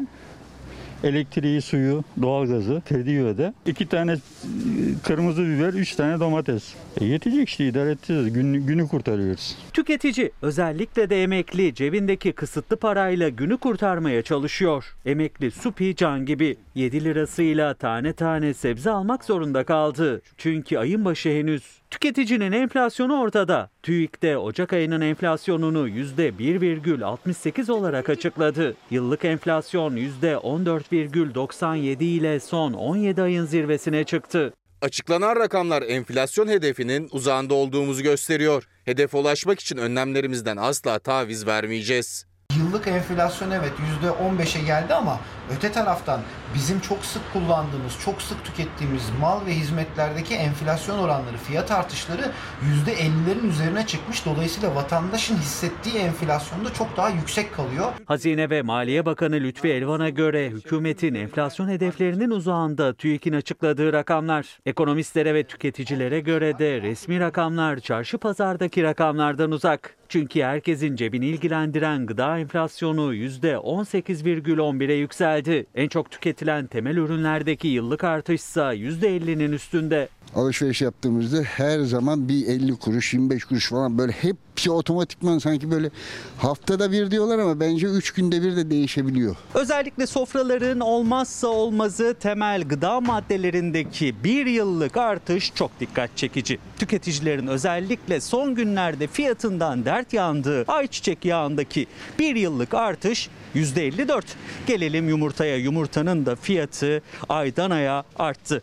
Yumurtadaki artış %67, mercimekteki artışsa bir yılda %59. Kış meyve ve sebzesi olan ürünlerin fiyatları %50'nin üzerinde artmış. Tam da mevsim olmasına rağmen kış sebzelerinin fiyatı da pek düşmedi. Pırasa ve karnabaharın kilosu 7 lira, lahananın tanesi 10 lira, ıspanağın kilosuysa 3 lira. Mercimek 7,5, birine gidiyorsun 12,5, birine gidiyorsun 15. Sütte bir artış, yumurtada bir artış. Tüketicinin karşılaştığı gıda fiyatlarındaki ciddi artış üzerine denetimler sıkılaştırılmıştı. Ocak ayının son haftasında yapılan o denetimlerin etkisi etiketlere yansımadı. Tavuk ve kırmızı ete de zam geldi.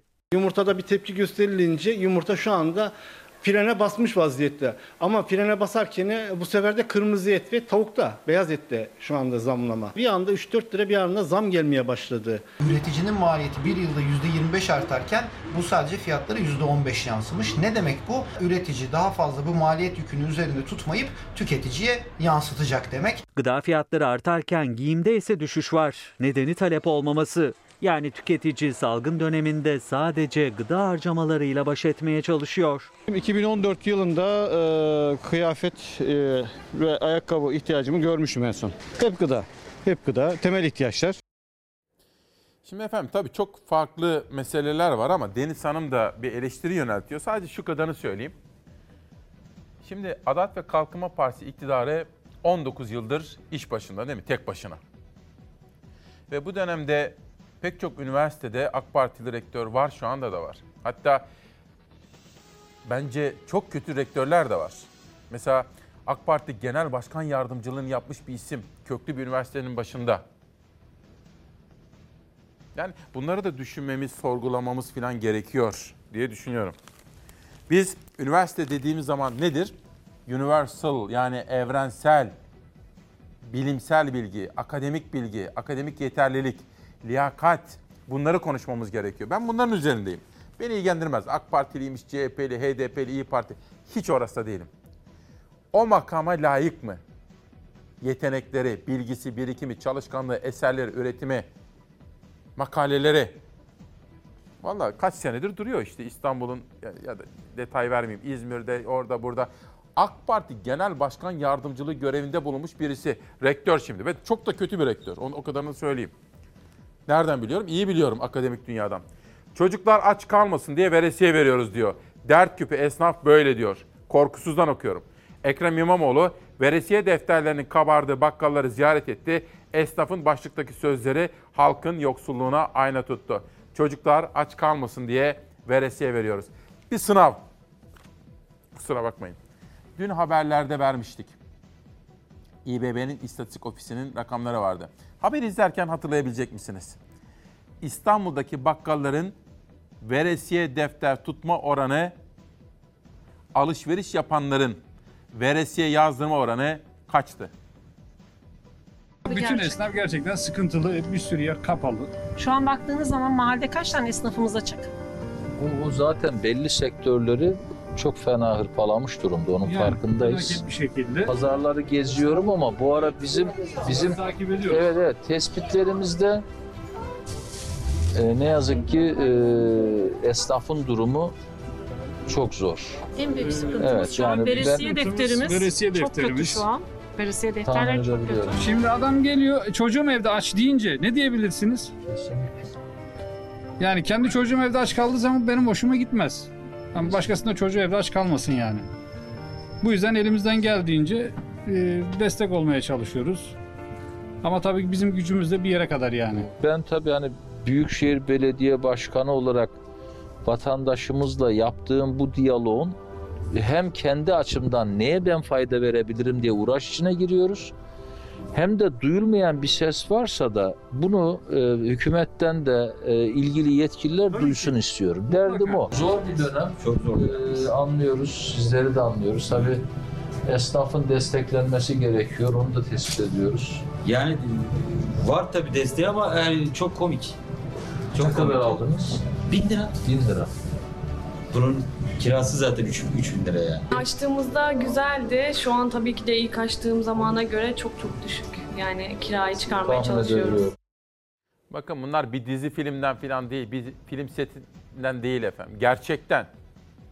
Türkiye bunları duymalı. Televizyonların %90'ına bakıyorsunuz efendim. Hiç bunlar yok. Hiç yok. Hiç. Akşamları işte bugünlerde annem benimle birlikte. Hatta dün yeğenim İpek de geldi. Sömestr tatilinde bir süre benimle birlikte olacak.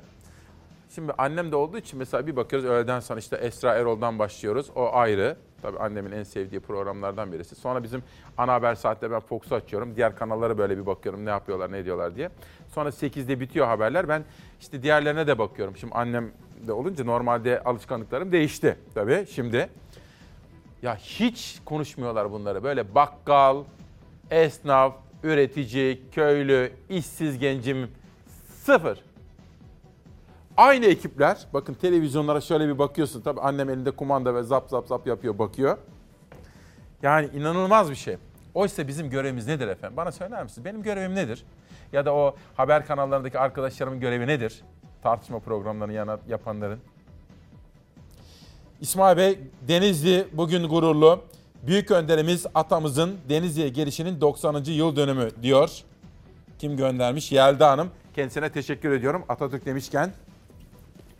Milli Mecmua dosya konusu Mustafa Kemal Atatürk. Bakar mısınız? Atamızın karizmasına, şıklığına, zerafetine bir bakar mısınız efendim diyorum. Ve bir sonraki gazete bir gün mücadelenin zaferi.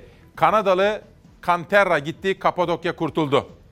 Nevşehir, Avanos'a bağlı Özkonak ve Göynük köylerinde toplamda 1306 hektarlık alanda altın madeni ruhsatı verilen Kanadalı Kanterra şirketi rezerv düşüklüğü nedeniyle sahadan çekildi. Madenin dünya mirası olan Kapadokya'ya büyük zararlar vereceğini hatırlatan Avanos Belediye Başkanı İbaş, rezervin düşük olması bahane mücadele sonucu çekildiler dedi. Günlerden beri genç kardeşlerim bana mesajlar atıyorlardı. Abi diyordu benim okulum var, şu var, bu var, işim var. Ben hiç yok yere, suçum yokken yoklama kaçağı durumuna düştüm diyordu. O kadar arttı ki bu konudaki şikayetler işte gençlerimizin sesi. Zira onların hepsi bizim evladımız. SMS geldi. E-Devlet kapısından. Yoklama kaçağı olduğum için askerlik şubesine müracaat etmem gerektiği söylendi. Kaçak aranıyor falan filan dediler de. Bedelli askerliği kalıcı hale getiren yasayla tecil yaşı düşürülmüştü. Binlerce genç güne bu kısa mesajla uyandı. Yoklama kaçağı olarak aranmaktasınız mesajını alan askerlik şubesinin yolunu tuttu. Kaçak olarak gözüktükleri için ne askerliği erteleyebiliyorlar ne de bedelli askerlikten yararlanabiliyorlar. Nerede okuyorsunuz, ne okuyorsunuz? Eylül Üniversitesi'nde okuyorum. Uluslararası ilişkiler okuyorum. Yoklama kaçağı olduğum söyleniyor onun için. Öyle misiniz? E, değilim. Normalde okul zaten bu işlemleri yapıyordu. Galiba yapmamış. Onun için ben şu an yoklama kaçağı gözüküyorum. Neden yoklama kaçağı durumuna düştünüz? Büyük ihtimalle yaşım geldiği için. Bütün 2001 doğumlular burada şu an. Yoklama kaçağısınız mesajıyla uyandılar. Aslında E-Devlet üzerinden yapabilecekleri işlemler için paniklediklerinden dolayı askerlik şubesine akın ettiler. E-Devlet'ten bir mesaj geldi. Her, her insan gibi ben de korktum. Askere gideceksin diye heyecanlanıyorsun ama kaçak gözüküyorsun sonuçta. 2020 yılında 37.070 lira olan bedelli askerlik ücreti yeni yılda 39.788 liraya yükseldi. Lise ve denk okullardaki öğrenciler için tecil yaşı 29'dan 22'ye çekildi. Bildirimde bulunmayan yaklaşık 500 bin gence yoklama işlemlerini başlatmaları için mesaj gitti. Tabii ki gideceğim. 30 milyar ödeyecek bir param olmadığı için. Gençler bir de dilekçe hazırladı. Milli Savunma Bakanı Hulusi Akar'dan bedelli askerlik affı istediler. Çünkü yoklama kaçağı olarak gözükenler tecilden de yararlanamıyor, bedelli askerlikten de. Bu kanundan haberi olmayanlar ve bilmeden bakaya yoklama kaçağı durumuna düşenler için bir defaya mahsus olmak üzere bedelli askerlik affının çıkarılmasını istiyoruz. Açık öğretim okuyorum. Tecil ettirecek misin? Hayır. Yani normal gideceğim. Askerlik şubelerinin önünü dolduran gençler için vatani görevlerini yapmak her şeyin önünde geliyor. Ancak yoklama kaçağı olarak gözükmek de istemiyorlar. Ben Şubat 21 doğumluyum. Bugün Şubat'ın ikisi mi üçü mü bilmiyorum. Hani Şubat'ın başlarındayız daha. Daha 20 gün var arada. Askere gitmeyi tabii çok istiyorum ama hani böyle bir durumla karşılaşmak insanı üzüyor tabii ki. Şimdi Murat da diyor ki tabii uyanık biraz önce bir kulis bilgisi verdim ya. Belki dedim AK Parti lideri Erdoğan hani hem Cumhurbaşkanı hem AK Parti lideri ya. Mart ayı sonunda AK Parti kongresi var. Ankara'daki bir kaynam ki iktidarın içinden önemli bir isim. Bu kongrede Erdoğan'ın parti genel başkanlığını bırakma ihtimalinden bahsediyor. Erdoğan bunu değerlendiriyormuş şimdi. Belki bugün Devlet Bahçeli ile görüşecek. Bu konu gündeme gelir mi bilmem. Önemli. Peki dedim kim olabilir? Üç isim saydı. Biri Numan Kurtulmuş dedi. Biri Binali Yıldırım. Biri Süleyman Soylu dedi. E peki dedim Cumhur İttifakı'nı destekliyor. Devlet Bahçeli ne diyecek bütün bunlara? Tabii dedi Bahçeli'nin gönlünden geçen aslan Süleyman Soylu olabilir dedi. Ama bunlar kulis bilgileri. Bilinmez. Bin bir türlü hesap yapılacak. Sonuçta Cumhur İttifakı'nın iki ortağı hem Erdoğan hem de Bahçeli bu ittifakı sonuna kadar götüreceklerine dair kamuoyu önünde taahhütlerde bulundular biliyorsunuz. Ve bir kitap geçti elime. İslam tarihinde iz bırakan 21 kadın. Nur Özlük Küçük çevirisiyle geldi. Bir konuğum var efendim. Televizyonlarda öyle zannediyorum ilk defa izleyeceksiniz. Özellikle Kanal İstanbul ve deprem gibi konularda çok çalışmış. Özellikle de milliyetçi kesimin iyi tanıdığı bir isim ama sizler televizyonda ilk defa izleyeceksiniz. Merak ediyorum ben de söyleyeceklerini. Bir başkası kitap Ziya Şakir Yılmaz'dan Başarı Mühendisi kitabı da bizimle birlikte olmuş. Cumhuriyet Gazetesi'nde Anayasa Mahkemesi haberi var. Efendim kulis bilgisini sabah verdim. Cumhurbaşkanı Erdoğan bugün Devlet Bahçeli ile görüşecek. Ayrıca Anayasa Mahkemesi Başkanı ile de görüşecek. Anayasa Mahkemesi verdiği bazı kararların bazı yerel mahkemeler tarafından uygulanmaması üzerine eşine benzerine rastlanmadık bazı hamleler yapmıştı. Hem Hakimler Savcılar Kurulu'na hem de parlamentoya bu yazıları, kararları gönderen Anayasa Mahkemesi kararlarının uygulanmasını istiyordu. Acaba bugün Erdoğan'la görüşecek Anayasa Mahkemesi Başkanı neler söyleyecekti merak konusu. İşte Cumhuriyet'ten manşet. Anayasa Mahkemesi Berberoğlu kararını parlamentoya da gönderdi. Meclis ise kararı iade etti. Berberoğlu kavgası. Siz şimdi kendinizi Anayasa Mahkemesi Başkanı yerine koyun. Bugün ülkenin Cumhurbaşkanı ve AK Parti lideri Erdoğan'la görüşüyorsunuz ve bu gelişmeler var. Sayın Erdoğan'a ne söylerdiniz? Anayasal düzenin korunması yalnızca Anayasa Mahkemesi'nin görevi değildir diyor. İhlal kararının gereğinin yerine getirilmesi yalnızca ilgili derece mahkemelerinin değil, Türkiye Büyük Millet Meclisi ile Hakimler ve Savcılar Kurulu olmak üzere kamu gücünü kullanan diğer organların da görevidir. Anayasa Mahkemesi tabiri caizse bir çağrı yapıyor Türkiye Büyük Millet Meclisi'ne bu şekilde bir tembihte bulunması, bir nasihatta bulunması Anayasa Mahkemesi'nin çok açık bir yetki aşımıdır. Bu kararı siyasi bildiriye dönüştüren bir kısmıdır bu. CHP Enis Berberoğlu hakkında ikinci kez hak ihlali kararı veren Anayasa Mahkemesi kararın gerekçesini yerel mahkeme ile birlikte Türkiye Büyük Millet Meclisi'ne de gönderdi. CNN Türkiye konuşan meclis başkanı Anayasa Mahkemesi kararı için siyasi bildiri derken o kararı yüksek mahkemeye iade etti. Ne yapacağız? Anayasa Mahkemesi ne demek istiyor? Türkiye Büyük Millet Meclisi bu Anayasa Mahkemesi kararına uymayan mahkemeyi bir kanunla kaldırsın mı? La mı etsin? Siz de üzerinize düşen görevleri yerine getirin. Enis Berberoğlu parlamentoda, mecliste olmalı. İlk hak ihlali kararına yerel mahkeme direnince Anayasa Mahkemesi Enis Berberoğlu ile ilgili ikinci kez hak ihlali kararı verdi. Yeniden yargılanması gerektiğini söyledi. Gerekçesinde ise yerel mahkemenin anayasayı ihlal ettiğini belirtti. İlk derece mahkemesi veya kamu gücünü kullanan organların yapılması gerekenlerin gerekliliği veya yerindeliği konusunda bir takdir payı bulunmamaktadır. Bir hukuk devletinde anayasal hükümlere uymamanın ilgililer açısından cezai, idari ve hukuki sonuçlar doğuracağı açıktır. İlk derece mahkemesi diyor. Benim kararımı sorgulayamaz. Anayasa Mahkemesi kararları anayasaya göre bağlayıcı. Bunda bir tereddüt yok diğer mahkemelerin buna uyması lazım. Anayasa Mahkemesi bu kez bir ilki de gerçekleştirdi. Hak ihlali kararını yerel mahkeme ile birlikte Hakimler Savcılar Kurulu ve Türkiye Büyük Millet Meclisi'ne de gönderdi. İhlal kararının gereğinin yerine getirilmesi meclisin ve HSK'nın da görevidir diyerek. Anayasa Mahkemesi'nin bu kararını okutmak suretiyle tekrar Sayın Berberoğlu'nun dokunulmazlığına iadesi mi söz konusu olabilir? Ki bunlar anayasaya ve mevzuata göre mümkün değil. Benim işime gelirse uyarım, işime gelmezse uymam. O zaman anayasadaki o maddeyi kaldırın. Enis Berberoğlu'nun yeri Meclis Genel Kurulu'dur. Meclis Başkanı Anayasa Mahkemesi'nin Enis Berberoğlu kararını hiçbir yargı kurumu milletvekillerine tavsiyede bulunamaz diyerek iade etti. Şimdi gözler yerel mahkemenin nasıl bir karar alacağında. CHP ise Berberoğlu'nun vekilliğinin iadesinde ısrarlı. Sizce ne der efendim? Anayasa Mahkemesi Başkanı Sayın Erdoğan'la bugün görüşecek. Ne diyebilir? Sayın Cumhurbaşkanı der, yasama, yürütme, yargı der mi? Güçler ayrılığı ilkesi, hukukun evrensel ilkeleri, Anayasa Mahkemesi'nin kararlarının bağlayıcılığı, ve verdiği kararlar uygulanmıyor yerel mahkeme tarafından. Çok çok zor durumda efendim. Efendim bugün 4 Şubat 2021 Perşembe sabahında İsmail Küçükkaya Demokrasi Meydanı'nda Hayrettin Nuhoğlu. Nicedir kendisini davet etmek istiyordum. Öyle zannediyorum televizyonlarda ilk defa işiteceksiniz. Biz uzun zamandır kendisini tanıyorduk. Çok ilginç ve önemli çalışmaları var. Deprem konusunda uzman, komisyonlarda görev yapan bir isim. Kanal İstanbul konusunda dün Ulaştırma Bakanı açıklamalar yaptı. Kanal İstanbul konusunu en titiz çalışan isimlerden biri. Dikkatli izlemenizi istirham edeceğim. Özellikle sağ kesimin, milliyetçi kesimin yakından tanıdığı bir isim. Hoş geldiniz. Hoş bulduk. Nasılsınız? Teşekkürler. Siz nasılsınız? Sağ olun. Efendim kendisi Trabzon doğumludur. İlk ortaokul, liseyi orada okudu. Lise İstanbul, Haydarpaşa Lise İstanbul Lisesi. Haydarpaşa Lisesi. Sonra İstanbul Üniversitesi. Ee, Yıldız İnşaat Mühendisliği, Master İstanbul Üniversitesi. Master konusu? İşletme. İşletme. Siz hafif böyle bana dönebilir misiniz efendim? Heh, birbirimize bakalım. Şimdi iki fotoğraf gelecek efendim. Dün ana dün Ulaştırma Bakanı bir açıklama yaptı. Kanal İstanbul yeniden gündemde. Biz rafta, rafa kalktığını düşünüyorduk. Kanal İstanbul projesinde çalışmalar bitmek üzere. Boğaz geçişlerine alternatif bir yol olacak. Dünyaya yön verecek bir proje. Kanal İstanbul bir Türkiye projesi. Burası kendi kaynağını üreten bir ekosistem olacak dedi.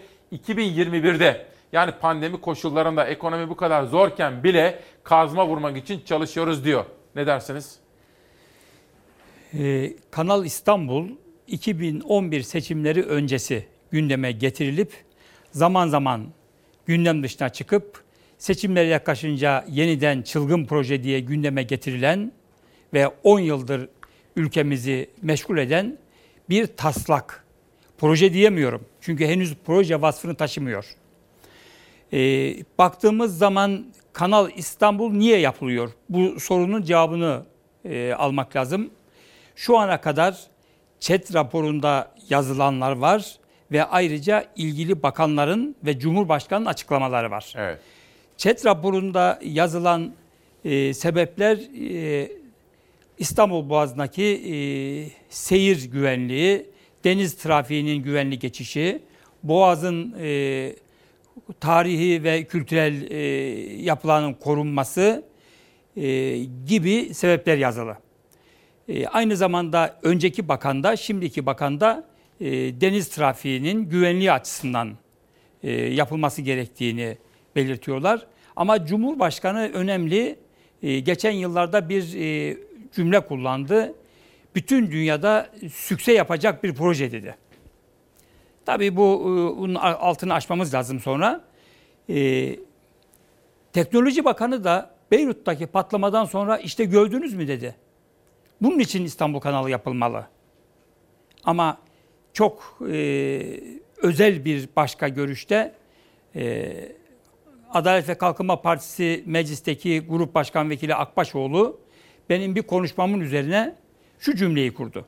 Sizin hangi konuşmanız? Ona Kanal İstanbul'la ilgili e, bu çapsızların hazırladığı bir e, chat raporu dedim. Hesaplardan bazı örnekler verdim. E, bize çapsız diyemezsiniz. Bizim ufkumuz çok geniş. E, halbuki ben onları kastetmedim. Hazırlayanları kastetmiştim. Ama kurduğu cümle önemli. Biz Avrupa kıtasının sınırlarını değiştiriyoruz dedi. Kim? Akbaşoğlu, Grup Başkan Vekili. Bu arka plandaki bir düşünce midir? O anda ağızdan çıkan bir söz müdür bilmiyorum ama Avrupa kıtasının sınırlarını değiştirmek fikri çok farklı bir boyuta çeker işi. O işin siyasi taraflarına girmek lazım. O zaman Montreux'u konuşmak lazım. O zaman 150'ye yakın e, Türkiye Cumhuriyeti Devleti'nin e, büyükelçiliğini yapmış çok değerli diplomatların ortak açıklamasına dikkat çekmek lazım. O işin bir başka boyutudur. Siz buna karşı mısınız efendim? Tamamen karşıyım Neden? ama niye karşı olduğumu Neden? açıklayayım. Lütfen. Evet. Şimdi önce şuna bakacağız. Yapılma sebeplerini göz önüne getirdiğimiz zaman efendim deniz e, boğaz trafiğinden e, gemi geçişleri çok e, 1900 2070 yılında 85 bin gemiye ve daha sonra 100. yılda 70 e, 100 bin e, gemi geçecek e, diye bir e, öngörüde bulunuyorlar. Şöyle geriye doğru baktığımız zaman daha çok yakın 2007'de Boğaz'dan geçen gemi sayısı 56.600 falan. Yılda. Yılda. Bu geçişler çok düzenli bir ivmeyle aşağı doğru inmeye başlamış. 54 bin, 53 bin, 51 bin, 49 bin, 48 bin, 2019 yılında 41 bin ara, e, gemi bayağı geçmiş. düşmüş. Bayağı düşmüş. 2020 yılında 40 binin altında kalacağını meclis konuşmamda ifade etmiştim. Şimdi rakamlar geldi 38.400. Gemi geçişleri düzenli olarak azalıyor. Neden? Niye azalıyor? Neden? Birincisi buradan en çok geçen Rus petrolü, doğalgazı artık Baltık denizlerini kullanıyor. Hatta kuzey denizlerinden yeni geçiş yolları buldu. Bunların ötesinde boru hatları devreye girdi. Tabii.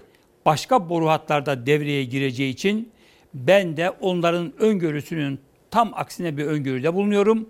Bu azalış devam edecek. Yani İstanbul'da gemi trafiğinin artışı bir gerekçe olamaz. O zaman Kanal İstanbul'u bu gerekçeyle yapamazlar. Yapamazsınız. İkincisi kazalar çok öne çıkartıldı. Ben inceledim bütün kazaları. Aslında İstanbul Boğazı ile Çanakkale Boğazı birbirine bir paralellik gösteriyor bu konuda. E, Zaten e, Montreux'de Boğazlar Anlaşması'dır. E, Çanakkale Boğazı, Marmara Denizi ve İstanbul Boğazı'nı kapsıyor. İstanbul Boğazı'nı konuşurken biraz Çanakkale Boğazı'ndan örnekler almamız gerekiyor. Kazalar konusunda birbirine olduğu gibi benziyor. Paralellik arz ediyor. Kazaların %70'i teknik arıza. Öbür kazalar önemli denilebilecek ölümlü kazalara baktığımız zaman son 70 senede 8 tane deniz kazası var. Topu topu 8 tane.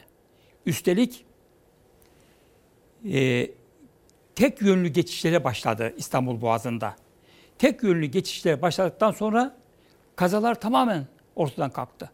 Yani geçenlerde e, Beykoz açıklarındaki bir e, geminin boğaza doğru, e, kıyıya doğru yaklaştığını gördük ama kurtarıldı kolayca. Deniz kazaları da İstanbul Boğazı'na alternatif bir su yolu yapılmasına gerekçe olamaz.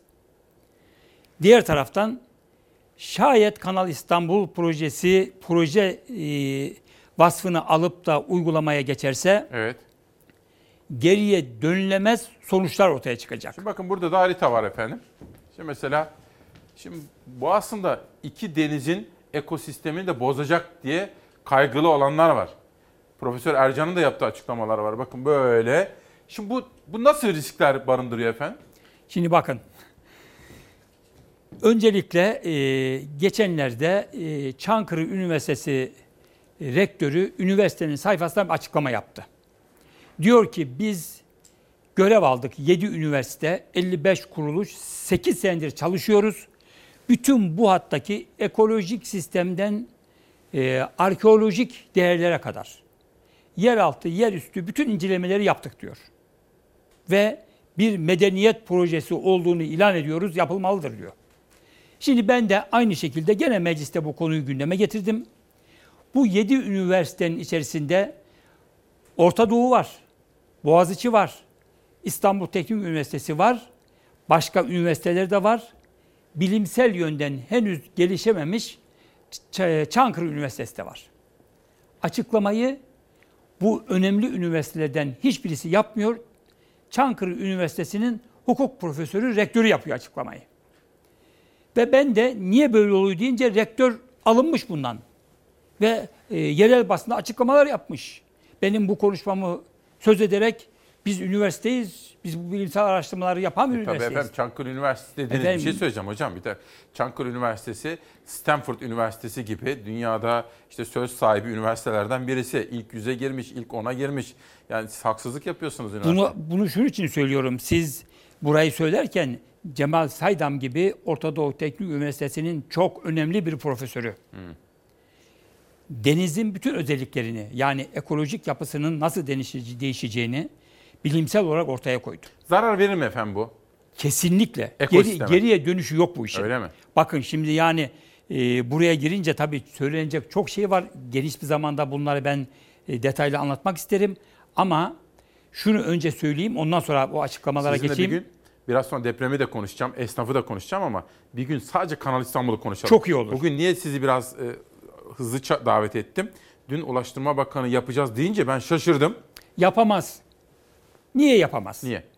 Bu ÇED raporuyla ihaleye çıkılamaz. Hiçbir uluslararası kuruluş bu ÇED raporuyla ihaleye girmez. Neden? ÇED raporu çelişkilerle doludur. Size çok tipik bir örnek vermek istiyorum. 45 kilometre uzunluğunda bir kanaldan söz ediyoruz. Küçükçekmece Gölü'nün altı taramayla temizlenecek. Onun dışındaki kanal Karadeniz'e kadar kazılarak yapılacak. Ve o kazıdan çıkacak hafriyat, hafriyat Karadeniz kenarında 30 kilometrelik bir hat boyunca serilecek. Vay be. Şimdi bakın kanalın iki yakasında 45'er kilometreden 90 kilometre, 30 kilometrede öbürü 120 kilometre yol yapılacak. ÇED raporunda diyorlar ki biz bu kazıları 200 metre küplük kamyonlarla taşıyacağız ve ona uygun kepçeler çalıştıracağız. Bir defa Maden Mühendisleri Odası çok enteresan bir açıklama yaptı. Çok ciddi bir iddiada bulunuyor. Diyor ki dünyada 200 metre küplük kamyonlar inşaat sektöründe kullanılmadı. Bunu biz de biliyoruz. Ben bir inşaat mühendisi olarak söylüyorum. Kullanılmadı. Sadece açık maden ocaklarında kullanılan bir kamyon tipidir. Diyor ki e, Maden Mühendisleri Odası, bu kamyonları sipariş ettikten sonra 3 veya 4 sene aralığında ancak teslim alırsınız. Oysa e, ÇED raporunda diyor ki biz kazıyı 4 senede bitireceğiz bu kamyonlarla. O zaman bu olmaz. hocam. Müsaade edin bakın Ha? şimdi. Bu dediklerinize bakınca. Şimdi buradan çıkacak e, kazının kaya cinsleri var. Bir kısmı patlamalı yapılacak. Aynı ÇED raporunda patlamalı kazıların da 5 yılda bitirileceğini söylüyor. Ve ta- projenin tamamının da 7 senede bitirileceğini söylüyor. Şimdi bu teknik konuları çok detaylı açıklamak istiyorum. Ben zaman zaman fırsat buldukça Türkiye Büyük Millet Meclisi'nde bunları açıklayacağım. Ama milletimiz bunu bilmesi lazım. Tamam, ben sizinle hocam bir gün sadece bunu konuşacağız. Şimdilik bununla ilgili son bir cümlenizi alayım. Son cümlem Sonra şu. depreme ve esnafa geçeceğim. Söylendiği gibi 75 milyar sadece kazıya bile yetmiyor. Bu kadar açık söylüyorum. Vay be Evet. 75 milyar Kazıya bile, Kazı yet- hafriyat işine kazıya bile- yetmiyor evet. Çünkü o ÇED raporunda çıkan kazıyı 1.18'de çarparak e, nakliye e, edilecek hafriyat miktarını koyuyorlar. Nasıl mühendis? Yani ben buna çapsız demeyeceğim ne diyeceğim? 1.6'ya kadar çıkıyor katsayı. Peki. Şimdi o zaman bunu şimdilik bir tarafa bırakalım. Ama sizinle sözleşelim. Bu yeniden gündeme geldiği zaman sizinle sadece tek bir program yapalım. Ben de isterim rakamlar vererek Anlaştık. bütün yönleriyle. Şimdi ben yerel gazeteleri bir rica edeceğim yönetmenimden. Hepsi bizim evladımız diyoruz. Efendim Hayrettin Nuhoğlu'yla. Şimdi reklamlardan sonra bir esnaf sohbeti yapmak istiyorum. Esnaf zor durumda efendim. Kesin. Bir çiftçi haberi sormak istiyorum. Trabzonludur kendisi. Bunu konuşmak istiyorum. Bir de depremi konuşmak istiyorum. Ama eh, Ardahan gazetesinde kalmıştım. En son İzmir'i vermiştim. Büyütelim detayı. Doğan Şentürk kardeşimden bir kampanya. Ardahan için kampanya. Ankara ile Kars arasında sefer yapan 1310 kilometrelik güzergah uzunluğuyla turizmin vazgeçilmezi Doğu Ekspresi ile ilgili Ardahanlar kampanya başlattı. Doğan Şentürk kampanya tam destek verdi. Doğu Ekspresi Ardahan'a kadar gitsin dedi. Bir sonraki gazete Yaşam Gazetesi Balıkesir Bandırma. Lokantacılar Odası Başkanı Gürer esnaf yalnız bırakıldı diyor. Özel bir röportaj. İlk kuşakta Batman gazetesinde de benzeri bir manşet vardı. Esnafı Sayın Nuhoğlu ile konuşacağım. Ses Aydın gelsin. Atatürk'ün Aydın'a gelişi törenle kutlandı. Bugün de atamızın Denizli'ye gelişi kutlanıyor. Hem Aydın'ı hem de Denizli'yi buradan saygıyla selamlıyorum. Adana'ya geçiyorum. Belediyeyi artı değer üretir hale getirdik. Adana Belediye Başkanı Zeydan Karalar Sarıçam ilçesinin muhtarlarıyla bir araya geldi. Bu arada Adana'da başarılı çalışmalarıyla görev yapan ama şimdi İstanbul Emniyet Müdürlüğü'ne getirilen Aktaş Müdür de dün Adana 5 Ocağın genel yönetmeniyle imtiyaz sahibiyle Savaş'la görüşmüş efendim. Bir reklam morası. Reklamlardan sonra önce bir esnaf haberi. Nuhoğlu'ndan yorum alacağız. Sonra bir çiftçi haberi Nuhoğlu'ndan yorum alacağız. Ondan sonra da bir deprem haberi. Günaydın. Bir kez daha hoş geldiniz efendim. Bir sabah buluşmasında hakikat yolculuğundasınız. 4 Şubat 2021 Perşembe sabahında İsmail Küçükkaya ile Demokrasi Meydanı'nda deneyimli bir siyaset adamı Sayın Hayrettin Nuoğlu var. İyi Parti'nin İstanbul Milletvekili ama onu biraz daha yakından tanıyacağız. Özellikle esnafa, işsize ilişkin haberler ve deprem konusundaki çalışmaları söz konusu. Depremi biraz Türkiye'nin gündemine getirmeye çalışacağız kendisiyle efendim. Şu andan itibaren yönetmen koltuğunda Savaş Yıldız kardeşim var. Saat 11'e kadar devam edecek yolculuğumuz içerisinde ekonomi ve esnaf haberleri olacak. Üretici Türkiye ilişkin haberler. Bir de kadın cinayetlerini durduracağız platformuyla yaptığımız özel bir röportaj ve kadın cinayetlerini durdurma konusundaki en son gelinen nokta ve raporları konuşacağız. Başkaca hazırlıklarım da var. Boğaziçi Üniversitesi'nde yaşanan gelişmeleri de yine sizlere aktarmaya gayret edeceğim.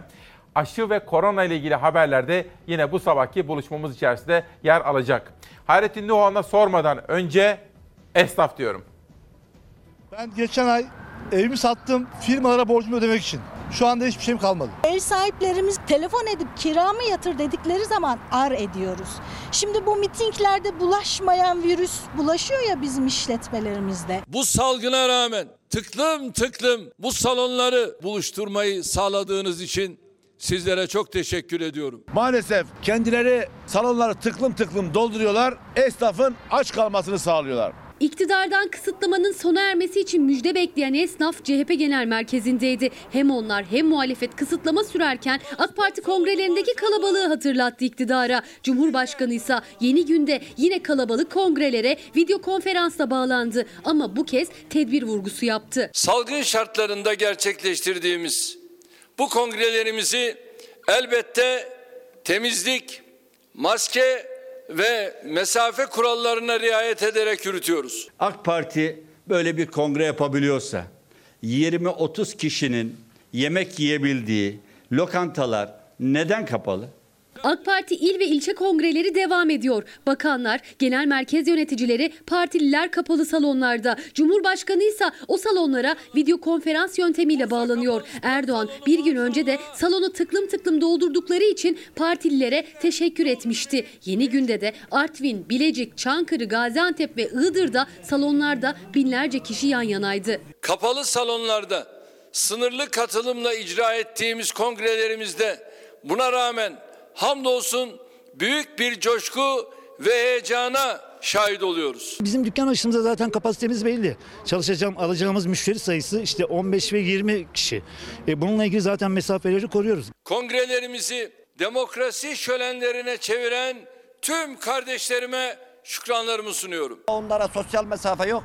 Kıraathanecilere, kahvecilere geldi miydi? 11 aydır. Siz neyle geçiniyorsunuz diyen yok. Bir yılda kepenk kapatan esnaf sayımız 200 bin civarında. Muhalefette esnaf da Cumhurbaşkanı'na sesleniyor. Parti kongrelerinde insanlar bir araya gelebiliyorsa esnafın niye kepenkleri kapalı diye soruyorlar. Kontrollü ve sıkı tedbirlerle iş yerlerinin açılmasını istiyorlar. Peki Sayın Nuhoğlu'na soralım. Şimdi siz Trabzon'a gidip geldiğinizde, Ankara'da dolaştığınızda, esnafı ya da telefonunuz çaldığında vatandaşın hali nedir efendim? Esnafın. Biz vatandaşın halini Genel Başkanımız Sayın Akşener ile birlikte bizzat gezerek yerinde görüyoruz zaten. Bu gezilerde bir şey ortaya çıkıyor. Esnaf kan ağlıyor. Ve artık öyle bir noktaya geliyor ki e, Genel Başkanımız esnafın sesi olmaya, sözcüsü olmaya devam edeceğim derken bazı yerlerden yeni bir gelişme sizi kim kurtaracak? Sadece siz diyorlar. İyi Parti, Akşener diyorlar ve göreceksiniz çok yakında kurtar bizi abla demeye başlayacak esnaf. Çünkü bir kurtarıcı olarak görüyor. Esnafın sorunlarını biz çok iyi biliyoruz. Sadece yerinde tespit etmekte değil, aynı zamanda biz ziyaret ediyoruz ve konuşuyoruz. Ben iki gün önce Türkiye Büyük Millet Meclisi Başkanlığı'na iki soru önergesi verdim. Gerekçesi esnafımız. Birisini Hazine ve Maliye Bakanı'na, diğerini Adalet Bakanı'na. Çünkü esnaf diyor ki biz iş yerimizi devam ettirebilmek istiyoruz. Yanımızda çalışan insanların evlerine götürecekleri ekmeği sağlamak istiyoruz. Ama biz ödemelerimizi azıcık da geciktirmiş olsak çekimizin arkası yazılıyor. Hemen işlem görüyor ve artık bankalarla bizim ilişkilerimiz yürümüyor. Şimdi öncelikle bunların ödemelerinin e, pandemi sonuna kadar mutlaka tehir edilmesi lazım. Mahkum olmamaları lazım. Bankalardaki kredibiliteleri devam etmesi lazım. Esnaf demek orta direk demektir. Orta direk zaten çok zorda. Bu pandemi öncesinde başlamıştı. Orta direk kaldı mı efendim? Rahmetli Özal çok söylerdi ya. Evet. Şimdi ben bakıyorum böyle orta direk yok gibi geliyor Türk bana. toplumunun esasını teşkil eden orta direktir. Evet. İşte orta direk çökmek üzeredir. Orta direğin çökme sebebi sadece pandemi değildir. Pandemi sürecinde esnafa sahip çıkmayan ülkeyi yöneten kişilerdir. Onun için esnaf haklıdır, kan ağlıyor. Esnafla birlikte dün beni bir iş adamı arkadaşım aradı. Mühendis, büyük bir iş adamıydı. Öyle şeyler anlattı ki neredeyse ağlayacaktı benim de gözlerim yaşardı. Hani ne, ne anlatıyor? Battık diyor. Yanımda çalışan insanların 30 küsür kişi galiba her birini ayırmak zorunda kaldık üzüle üzüle. Çünkü uzun bir süre onların evlerine ekmek götürmesi için cebimizden karşıladık. Artık gayrimenkullerimizi satıyoruz, onlara da satacak imkan bulamıyoruz. Hiçbir şekilde ayakta kalma imkanımız yok. Derdimizi de açıkça anlatamıyoruz. Bir şey sorabilir miyim? Şimdi siz deneyimli bir insansınız. İzleyenlerimizin çoğu ilk defa biliyorlar ama sizi Ankara iyi tanır. Ne yapmalıyız? Çözüm ne? Yani siyasi iktidar değişimi falan onu demiyorum. Ne yapılabilir esnafa, işsize? Şimdi günlük işler var, e, orta vadeli işler var, uzun vadeli işler var. Elbette ki hükümet değişikliği vesaire bunlar sonraki işler. Ama günlük olarak işte ben önergede onları istedim. Dedim ki esnafın acil beklentilerine cevap verin. Mesela? Öncelikle ödemelerini geciktirin.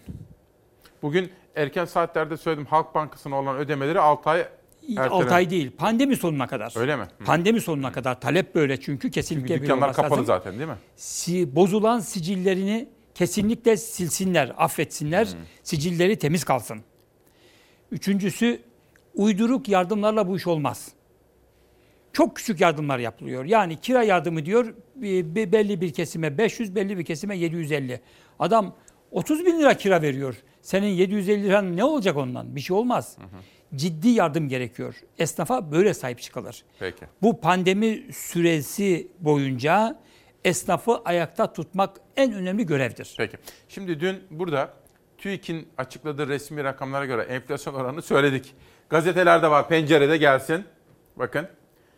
Pencere gazetesi manşet olarak Ocak ayı enflasyonda %14.7'lik artış haberiyle çıkmış. Türkiye İstatistik Kurumu'nun açıkladığı 2021 yılı Ocak ayı enflasyon verileri. Tabii soru şu. Vatandaşın yaşadığı gerçeklikle açıklanan resmi rakamlar ne kadar örtüşüyor? Bu işin enflasyon boyutu. Bir de asgari ücret boyutu var. Şu rakamı unutmayın efendim.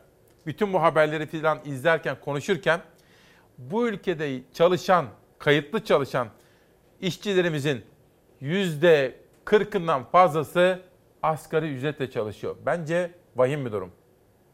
Asgari ücret eğer tümüyle vergi dışı bırakılırsa ve kesinti yükü hazineden karşılanırsa asgari ücrette 750 lira kadar bir artış söz konusu olacaktır. Bütün bunlar için kaynak mevcuttur. Asgari ücret vergiden muaf tutulsun, SGK primleri dahil kesintilerin tamamı hazineden karşılansın. İşçi temsilcisi DİSK işte bu taleplerinin gerçekleşmesi için gerekli olan yasal düzenlemenin yapılması için önce muhalefetin en sonda iktidar partisinin kapısını çaldı. Bir asgari ücretli yılın 122 günü vergi ve kesintiler için çalışıyor. 2021 yılı asgari ücret 500 lira zamlanarak 2825 lira 90 kuruş oldu. Ancak diskin asgari ücretin brüt tutarı net ödensin çağrısı o görüşmelerde karşılık bulmadı. Asgari ücretten devletin aldığı gelir vergisi 187 lira 82 kuruş. Damga vergisi 27 lira 15 kuruş. SGK primi ise 536 lira 63 kuruş. Yani devlet işçiden bu kesintileri yapmaz. Hazineden karşılarsa asgari ücret 751 lira artacak. 3577 liraya yükselecek. Kaynak var. 12 yıldır işverenlere 5 puan SGK prim desteği verilmektedir hazineden. 150 milyara ulaşmıştır. Bu destek pandemi süresince işçilere verilmelidir.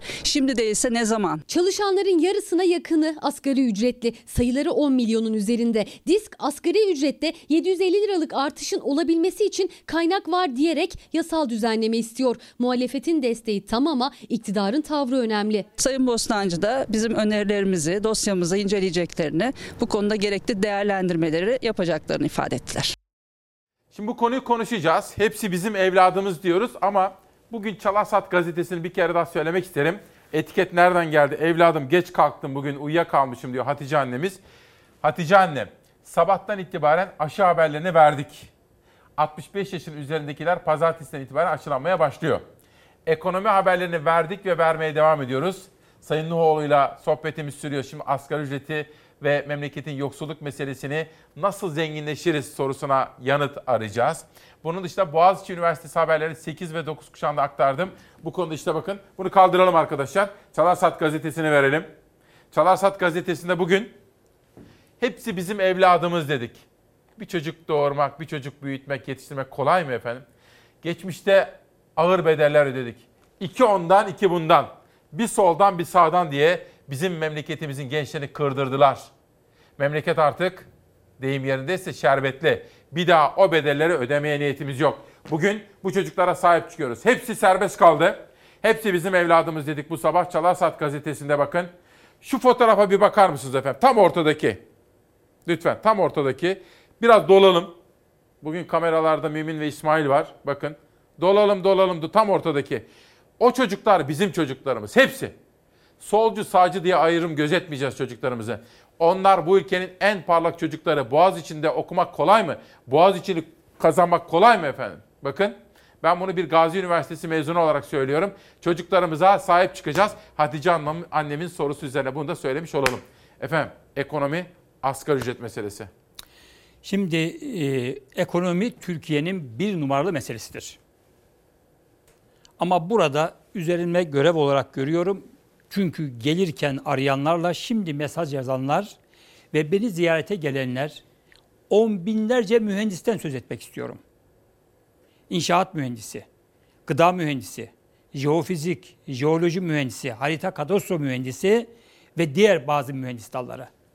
Ve bunlar işsiz, işsiz, asgari ücretle işe alınan inşaat mühendisi diyor ki bana asgari ücretimi ödemiyorlar, bin lira ödüyorlar. Bu yol parası gibi bir şeydir. Türkiye bu konuda bütün bunları karşılayabilecek kadar kaynakları zengin olan bir ülkeydi. Her ne kadar e, hazineyi tam takır hale getirdiyseler de varlık fonu vasıtasıyla bütün varlıklarımızı bitirmek üzere her türlü eylemi yapmakta iseler de Türkiye bunların altından kalkabilecek potansiyele sahip bir ülkedir. Asgari ücretle geçinmek zor ama işsizler hepsinden daha zor ve gerçekten ben e, dün akşam bana çok video gönderildi. E, Cumhurbaşkanının başbakanlık dönemiyle ilgili söylediği sözler. Ve bunlardan bir tanesi bu konuydu. İnanılmaz güzel şeyler söylemiş. bu e, Boğaziçi ile ilgili de e, Paris polisinin e, yaptıklarını gösterdiler, gönderdiler bana videoda. E, o gençliğin e, 15 sene, 16 sene önce benzer tarzdaki söylediklerine yaklaşımını gösterdiler. Ben şaşkınlıkla izledim, hatırladım bütün bunları. Türkiye gerçekten nereden nereye geldi? Ekonomik konular özellikle geçim sıkıntısı, açlık sınırı ve işsizler. Bütün bunlara çözüm bulmak bizim görevimiz. Bir soru sorabilir miyim? Tabii ki. Akşamları televizyon izliyor musunuz? E, İzleyemiyorum çok. Hı. Şimdi bu ara benim annem bende. Bir de sömestrde yeğenim de geldi. Şimdi onlar izlediği için ben normalde çalışma yapıyordum da ama akşam 8'den sonra bakıyorum. Efendim haber programlarında, haber kanalları bunların hiçbirini konuşmuyorlar biliyor musunuz? Hiç. Konuşturmuyorlar. Öyle mi? Evet, konuşturmuyorlar. Müdahale mi geliyor? Hayır, gündem farklı. Öyle uyduruk gündemler var ki o uyduruk gündemler konuşulunca gerçek mesele ekonomi konuşulmuyor, işsizler konuşulmuyor, açlık sınırı telaffuz edilmiyor, esnafın sorunları konuşulmuyor, çiftçi konuşulmuyor. Çiftçi dediniz konuşacağız. Gelince birkaç söz söylemek istiyorum tabii. Buyurun hemen başlayın. Evet. Çiftçi Türkiye'de ne zaman bir dönüm noktası oldu biliyor musunuz? 2006 yılında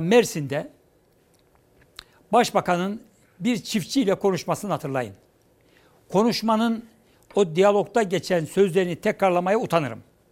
Ama son söz ananı da al git lan sözü dönüm noktasıdır.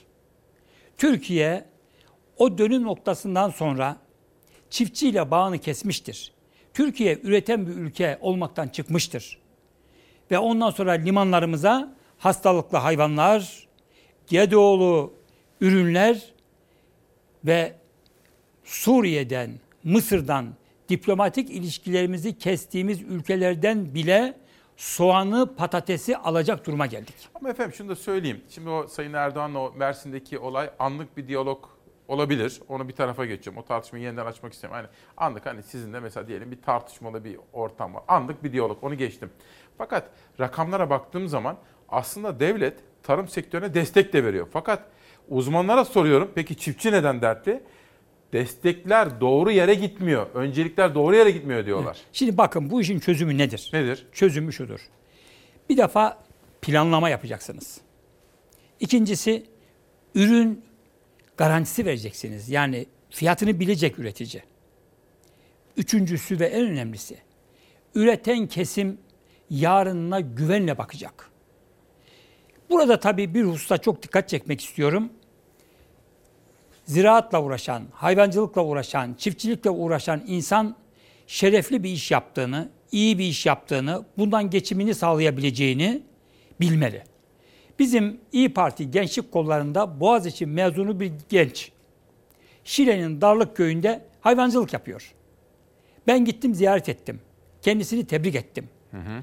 Ve böylesine bir işe öncülük yaptığı için ayrıca da memnuniyetimi belirttim. Çünkü Türkiye'de çiftçilikle, ziraatle, hayvancılıkla uğraşan bir insan önemli bir iş yapıyor. Anadolu ve Trakya buna uygundur. Buna müsaittir. Yeter ki teşvikler yerini bulsun. Bu iktidar döneminin en önemli yaptığı işlerden birisi tarlasını sökene para verildi. Ekmeğine para vermek. Ekmeğine para verildi. Yanlış oldu işte. Üretene değil. Ve üreten bir ekonomi ziraatle başladı, sanayiye kadar devam etti. Üreten bir ekonomiden çıktılar. Tüketen bir ekonomi modeli takip ettiler. Zaten Türkiye'nin bugün geldiği noktanın esasında bu yatıyor. Peki. Yani ekonomik model anlayışı, e, tüketen ekonomi modeli. Ama biz üreten ekonomiden yanayız. Üreten ekonomiye geçince istihdamı sağlarsınız, üretirsiniz, kendinizden artanı ihraç edersiniz ve ülke kalkınır. Peki. Şimdi efendim ben Sayın Nuhoğlu'nu bugün programa davet etme sebeplerinden öncelikli olarak tabii dün Ulaştırma Bakanı yaptığı açıklamadan sonra 2021'de Kanal İstanbul'u gündeme getiriyoruz demesiydi. Bu konudaki görüşlerini aktardık. İlerleyen günlerde biraz daha detaylı da konuşma imkanı bulacağız. Bir de kendisi deprem komisyonu üyesi. Yani Türkiye'nin İstanbul'un değil sadece bütün Türkiye'nin bir deprem bölgesi olduğunu unutmamalıyız. Peki soru şu. Savaş haber hazır mı? Bu haberi izlerken ve konumdan yorumlarını dinlerken şunu sizler de kendi kendinize sorun. Deprem geldiğinde Allah muhafaza ama gelecek. Deprem geldiğinde ne yapacağımızı biliyor muyuz? Bismillahirrahmanirrahim. Allah Allah apartman gitti. Allah.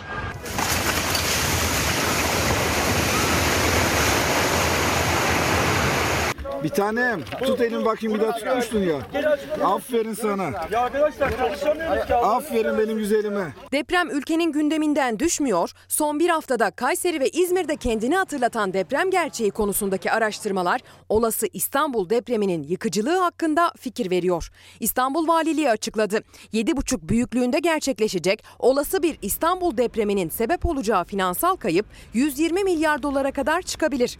Kandilli Rasathanesi ise Silivri, Kumburgaz, Büyükçekmece'yi içine alan fay parçasında anormallik yaşanıyor dedi. Hafta başından bu yana deprem defalarca kendini hatırlattı.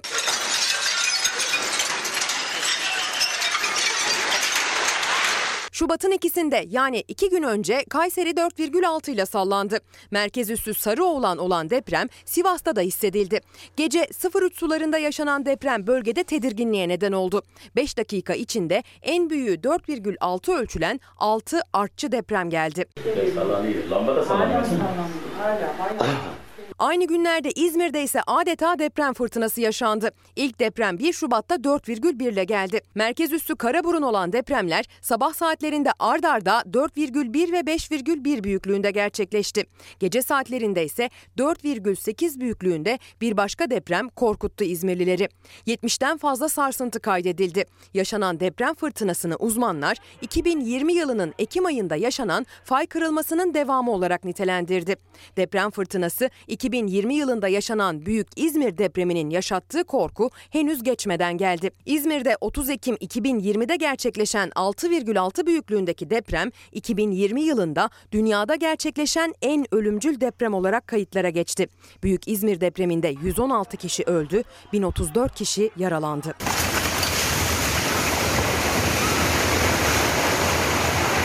Çok fena ama öyle böyle değil yani.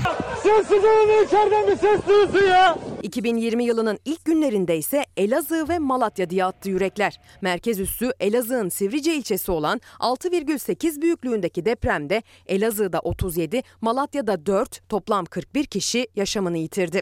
Yaklaşık 1500 kişi yaralandı. Ayşe Hanım uyanık kalmaya çalışın. Tamam mı? Ben buradayım zaten yanınızdayım. Siz çıkana kadar buradan ayrılmayacağım. Uyudum su alırız. Su mu istiyorsunuz? Tamam.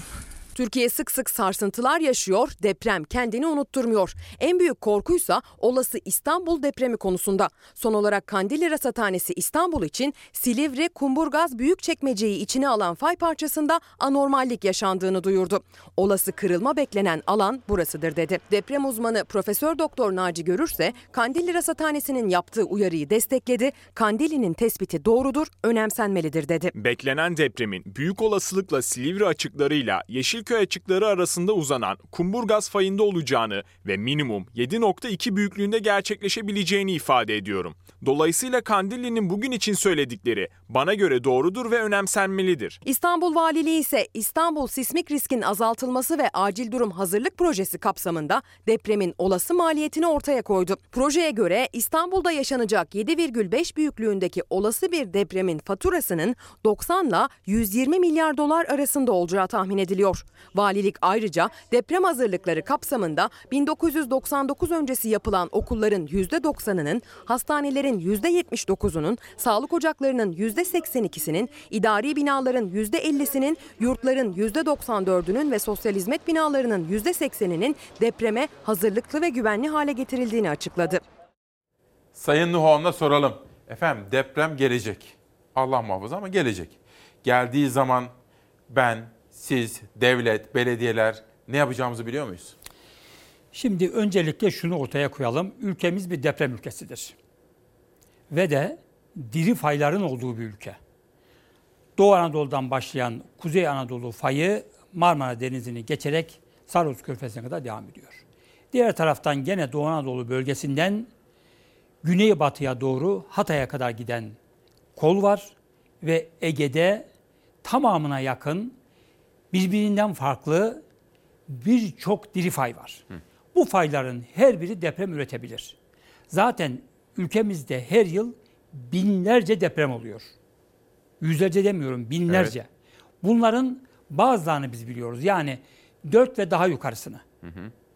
Şunu çok net bir şekilde ifade etmek istiyorum. Büyük üzüntü duyuyorum.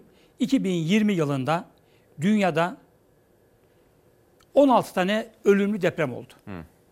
Büyük deprem. Bu 16 depremin 3'ü ülkemizde. Toplam 212 kişi öldü, 168'i ülkemizde. Ben bundan büyük üzüntü duyuyorum. Yani biraz daha e, gerçekten aynı zamanda bir mühendis olarak da utanç duyuyorum. Hı hı. 212 ölünün 168 tanesi Türkiye'de. 3 deprem, 16 tane 3'ü. Bunların bir tanesi İran'dadır. Van'da 9 kişi ölmüştür. Onu da bize sayarsak 4 olur. Ama bu kabul edilir bir durum değildir. Deprem artık bilinen bir tabiat olayıdır. Üstelik ülkemizde faylarla ilgili çok önemli ve başarılı çalışmalar yapıldı. Artık fayların nereden geçtiği ve özellikleri biliniyor. Bütün mesele hani çok kullanılan bir söz deprem öldürmez, bina, bina öldürür. öldürür. O faylar bilindiğine göre niye çare bulmuyoruz? Ben bir mühendis olarak tekrarlıyorum. çare çok kolaydır. Sadece konuşuyor ülkemizi yönetenler. Şimdi deprem komisyonumuz bir ay daha çalışacak. O komisyonda inanılmaz sunumlar yapıldı devletin kurumları. Parlamentoda. Evet. İnanılmaz güzel sunumlar yapıldı. Güzel çalışmalar yapılmış. Bizden önce 7 tane daha komisyon kurulmuş. Ben o komisyon tutanaklarının tamamını okudum. Sunumların tamamını okudum.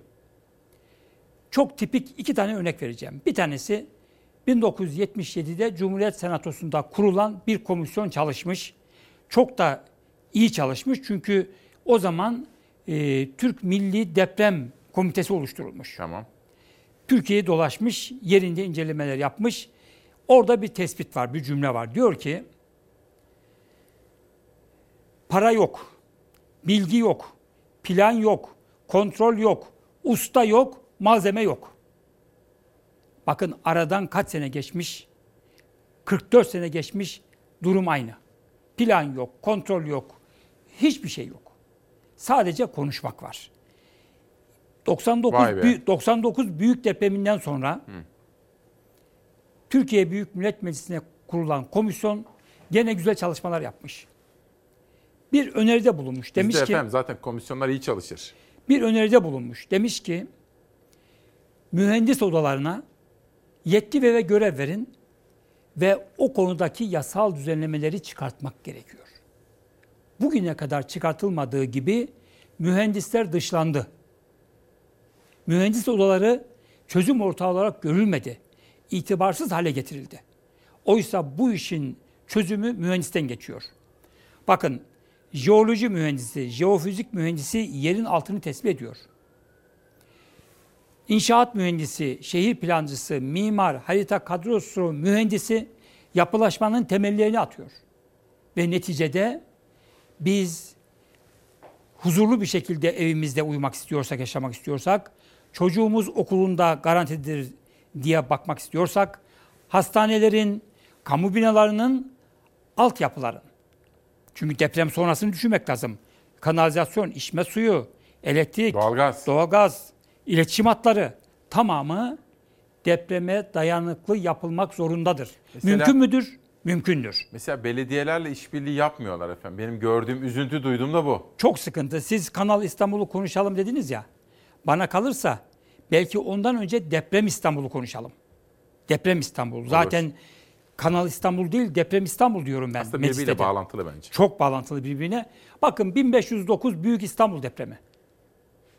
Büyük bir deprem. Yani o zaman tam ölçülememiş ama 7,5'a yakın bir deprem belki. 109 tane cami yıkılmış. Binin üzerinde konut yerle bir olmuş. Diğer camiler hasar görmüş. 13 bin kişi ölmüş. Devrin yöneticisi kim? İkinci Bayezid Padişah. Ne yapmış? Deprem sonrasında hemen bir takım kararlar almış. Önce ev yaptıracak olan herkese 20 altın bağışlamış. Ve Anadolu'dan e, topladığı 50 bin ustayı İstanbul'a davet etmiş. İki tane temel ilke koymuş. Bir, dolgu alanlarına bina yapamazsınız. Dere Şimdi- yataklarına da yapamazsın. Şimdi yapılıyor mu? Yapılıyor. Yapılıyor. Dere yataklarına İki, da. daha dayanıklıdır diye ahşap karkas yapılaşmaya geçeceksiniz. Ve bir senede 2000 tane ev yapılmış, konut yapılmış. Hasarlı camilerin tamamı Şey- onarılmış. Aslında bak 550 yıl önce kentsel dönüşüm yapmış ecdat. ha? Evet. Şimdi tabii burada bir hususu çok daha yeniden ortaya koymam gerekiyor. Gerçekten depremi konuşalım. Eğer böyle bir düşünceniz olursa Yapalım. ben hazırım Tamam, konuşalım. peki, tamam. Şunun için yani deprem İstanbul dediğim Peki. için kaynak lazım. Kaynaklarda eğer vaktimiz varsa biraz değineyim ama Kartal'da Yeşilyurt apartmanının çökmesiyle insanlar bir şeyi gördü, bir gerçeği gördü. İstanbul'daki konutların çok büyük bir kısmı Çevre ve Şehircilik Bakanlığı'na göre 300 bin konut. Bana göre daha çok konut. Belediye göre de daha çok. Daha çok konut. Çökme tehlikesiyle karşı karşıyadır depremi beklemeden. Yıkalım. Yıkalım değil, depremi beklemeden çökme tehlikesi var. Hayır hayır, işte biz de biz yıkalım diyorum. Tabii ki. Dönüştürelim ya bunları. Dönüştürmeyi oradan zaten yasalar onun için çıkıyor ama Bizde yasalar uygulanmıyor. yapıyorlar bu işi. Birkaç örnek vermek istiyorum. Maltepe'nin Esenkent Mahallesi var. Tokyo orayı dönüştüreceğiz diye el atmış. Ben Çevre ve Şehircilik Bakanı'ndan randevu istedim. Aylarca hala randevu çıkmadı. Mecliste gündeme getirdim. Adım atılmıyor. Şimdi deprem komisyonunda tekrar konuşacağım. Ama Esenkent mahallesindeki binalar sallanıyor. Tırların geçmesinden bile etkileniyor. Vay be. Bunun gibi Peki. Ataşehir'de birçok mahalle var. Örnek mahallesi var. Ee, ondan sonra e, Şerif Ali çiftliğinde imar isyan konutları var. Çökmek üzere. Peki. Bunun gibi özellikle şunu da ifade etmem lazım. Gün görende şu son zamanlarda sık sık toplanıyor insanlar. Ee, orada toz koparan mahallesi ve Küba mahallesi var. Bir ayda boşaltın dediler. Peki. Doğalgazı, elektriği, her şeyi kestiler. Ee, taşınma parası yetmiyor, kira parası yetmiyor. Nereye gidecekleri tam belli değil. Karşılığında ne alacakları tam belli değil. Peki. Sayın Oğlu sizinle tekrar buluşacağız. Hem Kanal İstanbul hem Deprem İstanbul'u Ayrı ayrı konuşacağız. depremi konuşalım evet. Peki çok teşekkür ediyorum. Şimdi bir haberimiz var efendim. Boğaziçi Üniversitesi'nde meydana gelen gelişmeler ve sonrasındaki protesto eylemlerine ilişkin Avrupa'dan ve Amerika'dan gelen yükselen sesler.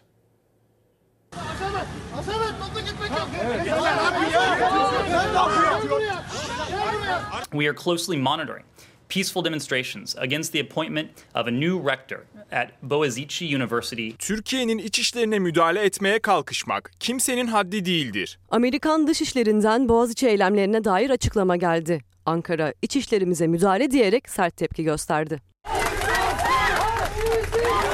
Boğaziçi Üniversitesi'nde rektör ataması sonrası başlayan protesto gösterileri günlerdir sürüyor. Devam eden eylemler Amerikan Dışişleri Bakanlığı sözcüsüne günlük düzenlenen basın toplantısında soruldu. Sözcü Ned Price, protestoları yakından takip ediyoruz dedi. Freedom of expression, even speech that some may find uncomfortable, is a critical component of a vibrant, functioning democracy that must be protected. Amerika Birleşik Devletleri Dışişleri Sözcüsü'nün açıklamalarına Ankara'dan tepki gecikmedi. Dışişleri Bakanlığı isim vermeden o açıklamaları eleştirdi. Türkiye'yi hukuk dersi vermeye kalkanlar aynaya baksınlar ifadeleri kullanıldı yapılan yazılı açıklamada. Boğaziçi Üniversitesi'nde yaşanan olayları ve Türkiye'nin bu olaylarla hukuk çerçevesinde yürüttüğü mücadeleyi görmezden gelerek ülkemize demokrasi ve hukuk dersi vermeye kalkanlara aynaya bakmalarını tavsiye ediyoruz.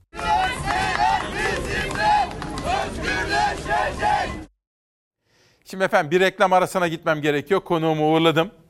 Reklamlardan sonra kadın cinayetlerini durduracağız platformu ve kadınlara neden bu kadar vahşet uygulanıyor? Bu kadar kadın cinayeti. Onun raporu ve değerlendirmesi var. Bunun dışında bu yağışlardan sonra meydana gelen barajlardaki durum. Sonra teknoloji konusunda Teknofest önemli bir haberim var. Bir de sürpriz hazırladım. 11'e kadar devam edeceğiz. Günaydın, hoş geldiniz. 4 Şubat 2021 Perşembe sabahında İsmail Küçükkaya ile Hakikat Yolculuğundasınız efendim. Onların hepsi bizim evladımız. Bugünkü çıkışımız buydu ve hepsi bizim evladımız. Bu sabah Çalarsat gazetesinde Boğaziçi Üniversitesi'nde meydana gelen olaylar, gösteriler, protesto eylemleri, gözaltı dalgası ve tutuklamaların olmamasına ilişkin haberden sonra manşetimiz böyleydi efendim. İkincisi bir soru soracağım.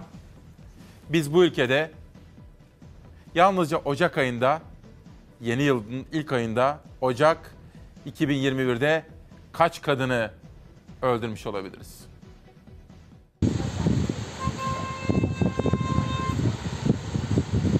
organizuar Ligë 2 şu an. Yolun ortasında boşanmak isteyen eşine şiddet uyguladı. Zorla aracına bindirmeye çalıştı. Kadın çevredekilerin müdahalesiyle araçtan indirildi. Olay yerinden uzaklaşan gözü dönmüş eşi polisler yakaladı. Ancak sorgusunun ardından serbest bırakıldı. O kadına ne oldu bilinmiyor. 24 saat geçmeden yine İstanbul'da bir kadın eşinin silahından çıkan kurşunların hedefi oldu. Yaşamını yitirdi. Kadın cinayetleri ve şiddetin önüne 2021'de de geçilemiyor. Yılın ilk ayında 23 kadın cinayete kurban gitti.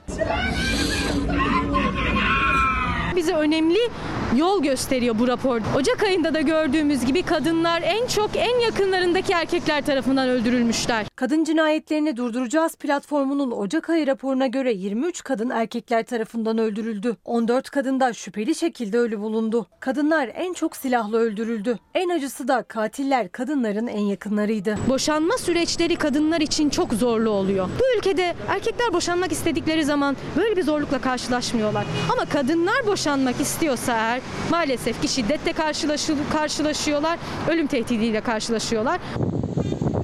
Yılın henüz ilk ayında tablo bu kadar karanlık yine kadınlar için. Raporu hazırlayan platformun genel sekreteri Fidan Ataselim'e göre kanunlar yetersiz ve var olanlar da zaman zaman eksik uygulanıyor. Der ki koruma kanunu bir kadın şiddete uğradığını ifade ederek sizin kapınıza geliyorsa eğer o makamdaki yetkililerin, memurların birincil görevi o kadının yaşam hakkını güvence altına almak. Faile uzaklaştırma kararı çıkartmak. Şimdi bunlara rağmen, bu kararlara rağmen nasıl bunları yaşıyoruz diye bakacak olursanız uygulamayanlar var. Etkin uygulanmadığını düşünüyoruz. Durum vahim ama kadın cinayetlerini durduracağız. Bir fotoğraf gördüm. Hayatın fotoğrafı, kadınların, kızların fotoğrafı. Bir bakın. Bahadır Erdem hocam 3 kız evlat sahibi ve onlarla gurur duyuyor. Onun çocukları çok akıllı, eğitimli, bilinçli, duyarlı çocuklar. Bu fotoğrafın altına o kadar acımasız yorumlar geldi ki ve Bahadır Erdem hocam şöyle yazdı. LGBT hakları insan haklarıdır. İnsan hakları savunucuları, hukukçular senin haklarını savunduğu kadar onların hakkını savunur. İnsan olarak sen hangi haklara sahipsen onlar da aynı haklara sahiptir diyor. Üç kızının nasıl iyi eğitim aldıklarını, nerelerde çalışmalar yaptıklarını ta Birleşmiş Milletler'e kadar altını çizdi ve ben dedi kızlarımla gurur duyuyorum dedi. Efendim zira onların hepsi bizim evladımız. Bu öğrenciler rektörün odasına girecekler, rektörün odasını işgal edecekler. Boğaziçi sizce- Üniversitesi ayağa kalksa da müsaade etmem. Türkiye ayağa kalksa da müsaade etmem. Devletin gücünü kullanan bir kişi var. Süleyman Soylu. Gerçekten bir provokatör. Ben İçişleri Bakanı iken buna müsaade etmem. AK Parti Boğaziçi'ndeki olayları gezi benzeri toplumsal bir olaya dönüşmesini istiyor ve bunun içinde kışkırtıyor. İçişleri Bakanı Süleyman Soylu'nun Türkiye ayağa kalksa izin vermem sözlerini muhalefet böyle yorumladı. Boğaziçi Üniversitesi Rektörü Melih Buluysa bakana teşekkür etti. Rektörlük binasının 3 kapısı da ablukaya alınarak içeride çalışanların saat 9'a kadar dışarıya çıkmaları engellendi fiili olarak. Sayın e, İçişleri Bakanı da çok teşekkür ediyorum. Öğrencilerin gösterdikleri meşru, demokratik bir direniş var, bir protesto var. Bunu illegalize etmeye çalışıyor İçişleri Bakanlığı ve iktidar. Üniversitenin rektörünün odasına girecek, odayı işgal edecek. İşgalci olmak için mi? Terör örgütlerinin oradaki manipülasyonuna alet olmak için mi öğrenci oldu? Ülkenin en zeki ve çalışkan gençleri hırpalar, atanmış rektörü protesto ediyor diye gözaltına alırsanız o gençler de ilk fırsatta bu güzelim ülkeyi terk eder. Muhalefet öğrencilerin, akademisyenlerin atamaya karşı çıktığını söylüyor. İçişleri Bakanı ise eylemcileri işgalci olarak tanımlıyor. Haber Global Televizyon'da konuşan Süleyman Soylu, gözaltına alınanlardan 79'u terör örgütü üyesi dedi. Rektörün atamayla göreve gelmesi antidemokratik eleştirisine de karşı çıktı. Boğaziçi Üniversitesi'ndeki Boğaziçi Üniversitesi'nden olması lazım. Ya yönetici illa oradan mı çıkması lazım? Çok mu demokratik olması lazım acaba? Soruya bakın. Her tarafa kayyum atayarak bu ülkeyi yönetmeye kalkıştıkları için bu soruyu da rahatlıkla soruyorlar. Sayın Melih Bulu, o koltukta bulunduğunuz her dakika masum gençlerimizin zarar görmesine, gözümüzden sakındığımız güvenlik güçlerimizle karşı karşıya gelmesine sebep oluyorsa o tek hareketi yapmanız hem akademisyenlik hem de vatanseverlik görevidir. Yeni günde de Melih Bulu'ya istifa çağrıları devam etti. Mansur Yavaş bir mektupla seslendi. Muhalefet sözlü. Onuruyla istifa etse belki bu kadar kötü anılmayacak. İstifa da etmiyor, ettirilmiyor belki de. Tecrübelerimi Boğaziçi Üniversitesi'ne rektör olarak aktarma hayaliyle yaşadım. Bu hayalim gerçekleştiği için çok memnunum. Asla istifayı düşünmüyorum. CV'si önemli ama kişiliği de önemli. Kararı kim veriyor? Mütevelli heyeti veriyor. Mütevelliyet yok. Devlet diyor ki ben zaten yani maliyetini karşılıyorum. Üniversitede beklentim yok. E o zaman da Şöyle bir şey olabilir mi? İsmail Küçükkaya ile Fox Çalar Saat programına katılan Profesör Doktor Mustafa Ergen de dünyadan örneklerle Türkiye'deki rektör atamalarını karşılaştırdı. Türkiye'de üniversitelerin sahipliği yok dedi. Ankara büromuza ve Türkiye'nin en iyi haber merkezine, Fox Haber Merkezi'ne de teşekkür ediyorum. Muazzam haberler yapıyorlar. Bir gazeteci olarak onlarla birlikte olduğum için gurur duyuyorum. Bu arada Arzu ve Yiğit Gümrü biraz evvel bir çocuk sahibi oldular efendim. Onların bu mutluluğunu paylaşmak isterim. Bakın Aylin Bebek dünyaya geldi. Aylin Gümrü. İffet Hocam ve Osman Gümrü Hocam da bir maşallah diyelim 40 bin kere maşallah. Onlar da torun sahibi oldular efendim. Ve hepsi bizim evladımız diyoruz. Bir dakika Savaş. Savaş hazır ol bak. Lep demeden leblebi anlamanı isteyeceğim. Karadeniz'e gideceğiz şimdi. Zamanın izinde tanıklarım. Sevgi Uğur Savaş'ın yazdığı, imzaladığı bize gönderdi kitap. Yurdum insanı Doktor Orhun Aydede Ziraat Yüksek Mühendisi. Karadeniz'deyiz. Süper hapsi geldi abi. Yasaklar bitti. 7 Şubat'a uzatılan av yasağı esnetildi. Kocaeli ve İstanbul'da tezgahlar yeniden hamsiyle canlandı. Kilosu en düşük 30 liraya satılan hamsinin fiyatı vatandaş için hala çok yüksek. Balıkçılar yasağın kalkmasıyla kısa süre sonra kilo fiyatının daha da düşeceğini belirtiyor. Balık biraz daha bollaşsın fiyatlar düşer yani. Bizim işte öyle. Az ve talep yani. Yasal avlanabilir boylarının altında kaldığı gerekçesiyle hamsiye av yasağı gelmişti. Yasak dışında kalan Kırklareli İğneada'ya yönelen balıkçıların avlanma alanları bugün genişledi. 7 Şubat'a kadar uzatılan yasak hamsi boylarının 13 santimetreye kadar çıkmasıyla Kocaeli ve İstanbul'da sona erdi. Marmara hamsisi tezgahları canlandırırken kilo fiyatı 30-40 lira seviyelerinde. Valla şu anda 30 lira, 30 lira, 35 lira bandında satıyoruz. Biraz iri hamsi var, 40 liraya satıyoruz. Onu da biraz daha iri, Marmara hamsi daha iri. Buzhane hamsisi hamsiye olan talebi düşürmüştü. Yasağın kalktığını duyanlar Kocaeli'de balık haline koştu. Abi kaç kilo? Bir kilo mu? 10 kilo ver. 10 kilo veremeyiz. Adam başı 2 kilo yapalım. 2 kilo ver tamam. 2. Balıkçı Mehmet Balcı taze hamsinin yeni geldiğini, fiyatta daha çok düşme beklediklerini söyledi. Sakarya sineğine kadar bu arada yasak kalktı. Taze taze balıklar geliyor. Bugün geldi mesela hareket var hamside. Yoksa hamsinin yasak olduğunu duyunca kimse alışveriş bile etmedi. Hamsi almadı yani başka balıklara yöneldi. Şimdi millet bol bol hamsisini yiyebilir. Hamsi gelmeye başladı. Bugün biraz fiyatlar yüksek ama yarın daha düşük olur. Canlı hamsiler geldi. Şimdi bakın danışmanım Nihal de bana bir bilgi gönderdi. Üzüntülüyüz bakın. Sağlık çalışanı koronavirüse yenildi. Adana'da acil tıp uzmanı Doktor Mehmet Ertane 38 yaşında koronavirüse yenildi. Savaş görüyor musun? 38 yaşında. Gencecik. Ah ah ah. Çocuklarımız teknolojiyle ilgilensinler istiyorum efendim. Bu konu benim önemsediğim konulardan biri. Akıl Terazisi Musa Dinç'in yazdığı bir deneme kitabı. Nazik bir söz yazmış bana teşekkür ederim. Küf Sema Hoşit Turan'dan geldi efendim. Çocuklarımız bilgisayarla, teknolojiyle haşır neşir olsunlar.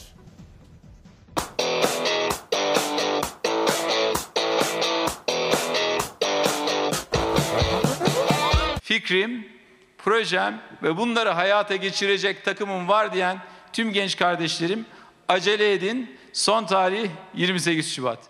Teknofest 2021 için geri sayım başladı. İstanbul Havacılık Uzay ve Teknoloji Festivali'nin tanıtım toplantısı yapıldı. Yarışmalara başvuru için son tarih 28 Şubat. 28 Şubat'a kadar başvurularınızı tamamlamanızı insanlık için büyük bir adım olarak gördüğümüz projelerinizi sabırsızlıkla bekliyoruz. Bu yıl dördüncüsü düzenlenecek Teknofest'in 21-26 Eylül tarihlerinde İstanbul'da Atatürk Havalimanı'nda olacak festival. Teknofest'i ülkemizin hayati bir mesele meselesi olarak gördüğümüz teknoloji, teknoloji geliştirme seferberliğine çıkmak için başlattık.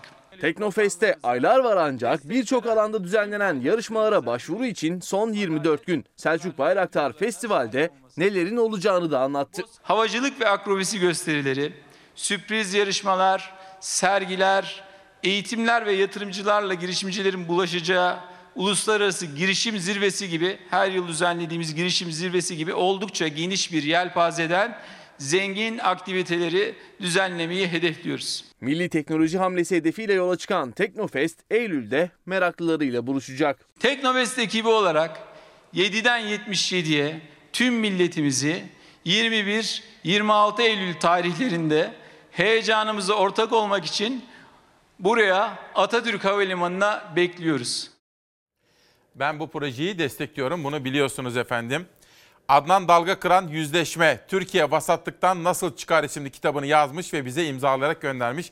Teşekkür ediyorum. Türkiye'nin vasatlıktan çıkması gerekiyor. Pırıl pırıl parlaması gerekiyor. Bu imkanlarımız var. Hayat yolunda kendine güven Musa Dinç'in yazdığı bir kitap.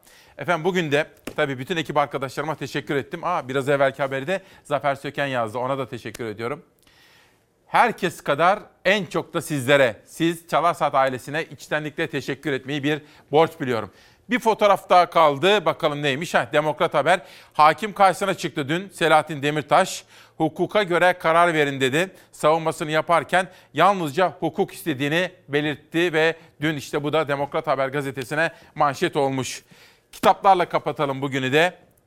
Cilasin Özgün Devin Uyanışı isimli kitabıyla Çalar Saat'te. Ve Kanatsız Melekler Sevil Sevil.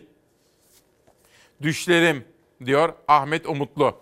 Bir kısacık bir dörtlükle kapatalım mı Tuncer Erdem'den efendim? Masal isteyen çocuklar. Çay demlenirken ince porselende geceleri eski bir yazarın sözleri okunuyor buruşuk kağıtlarda. Masal isteyen çocukların kulağına.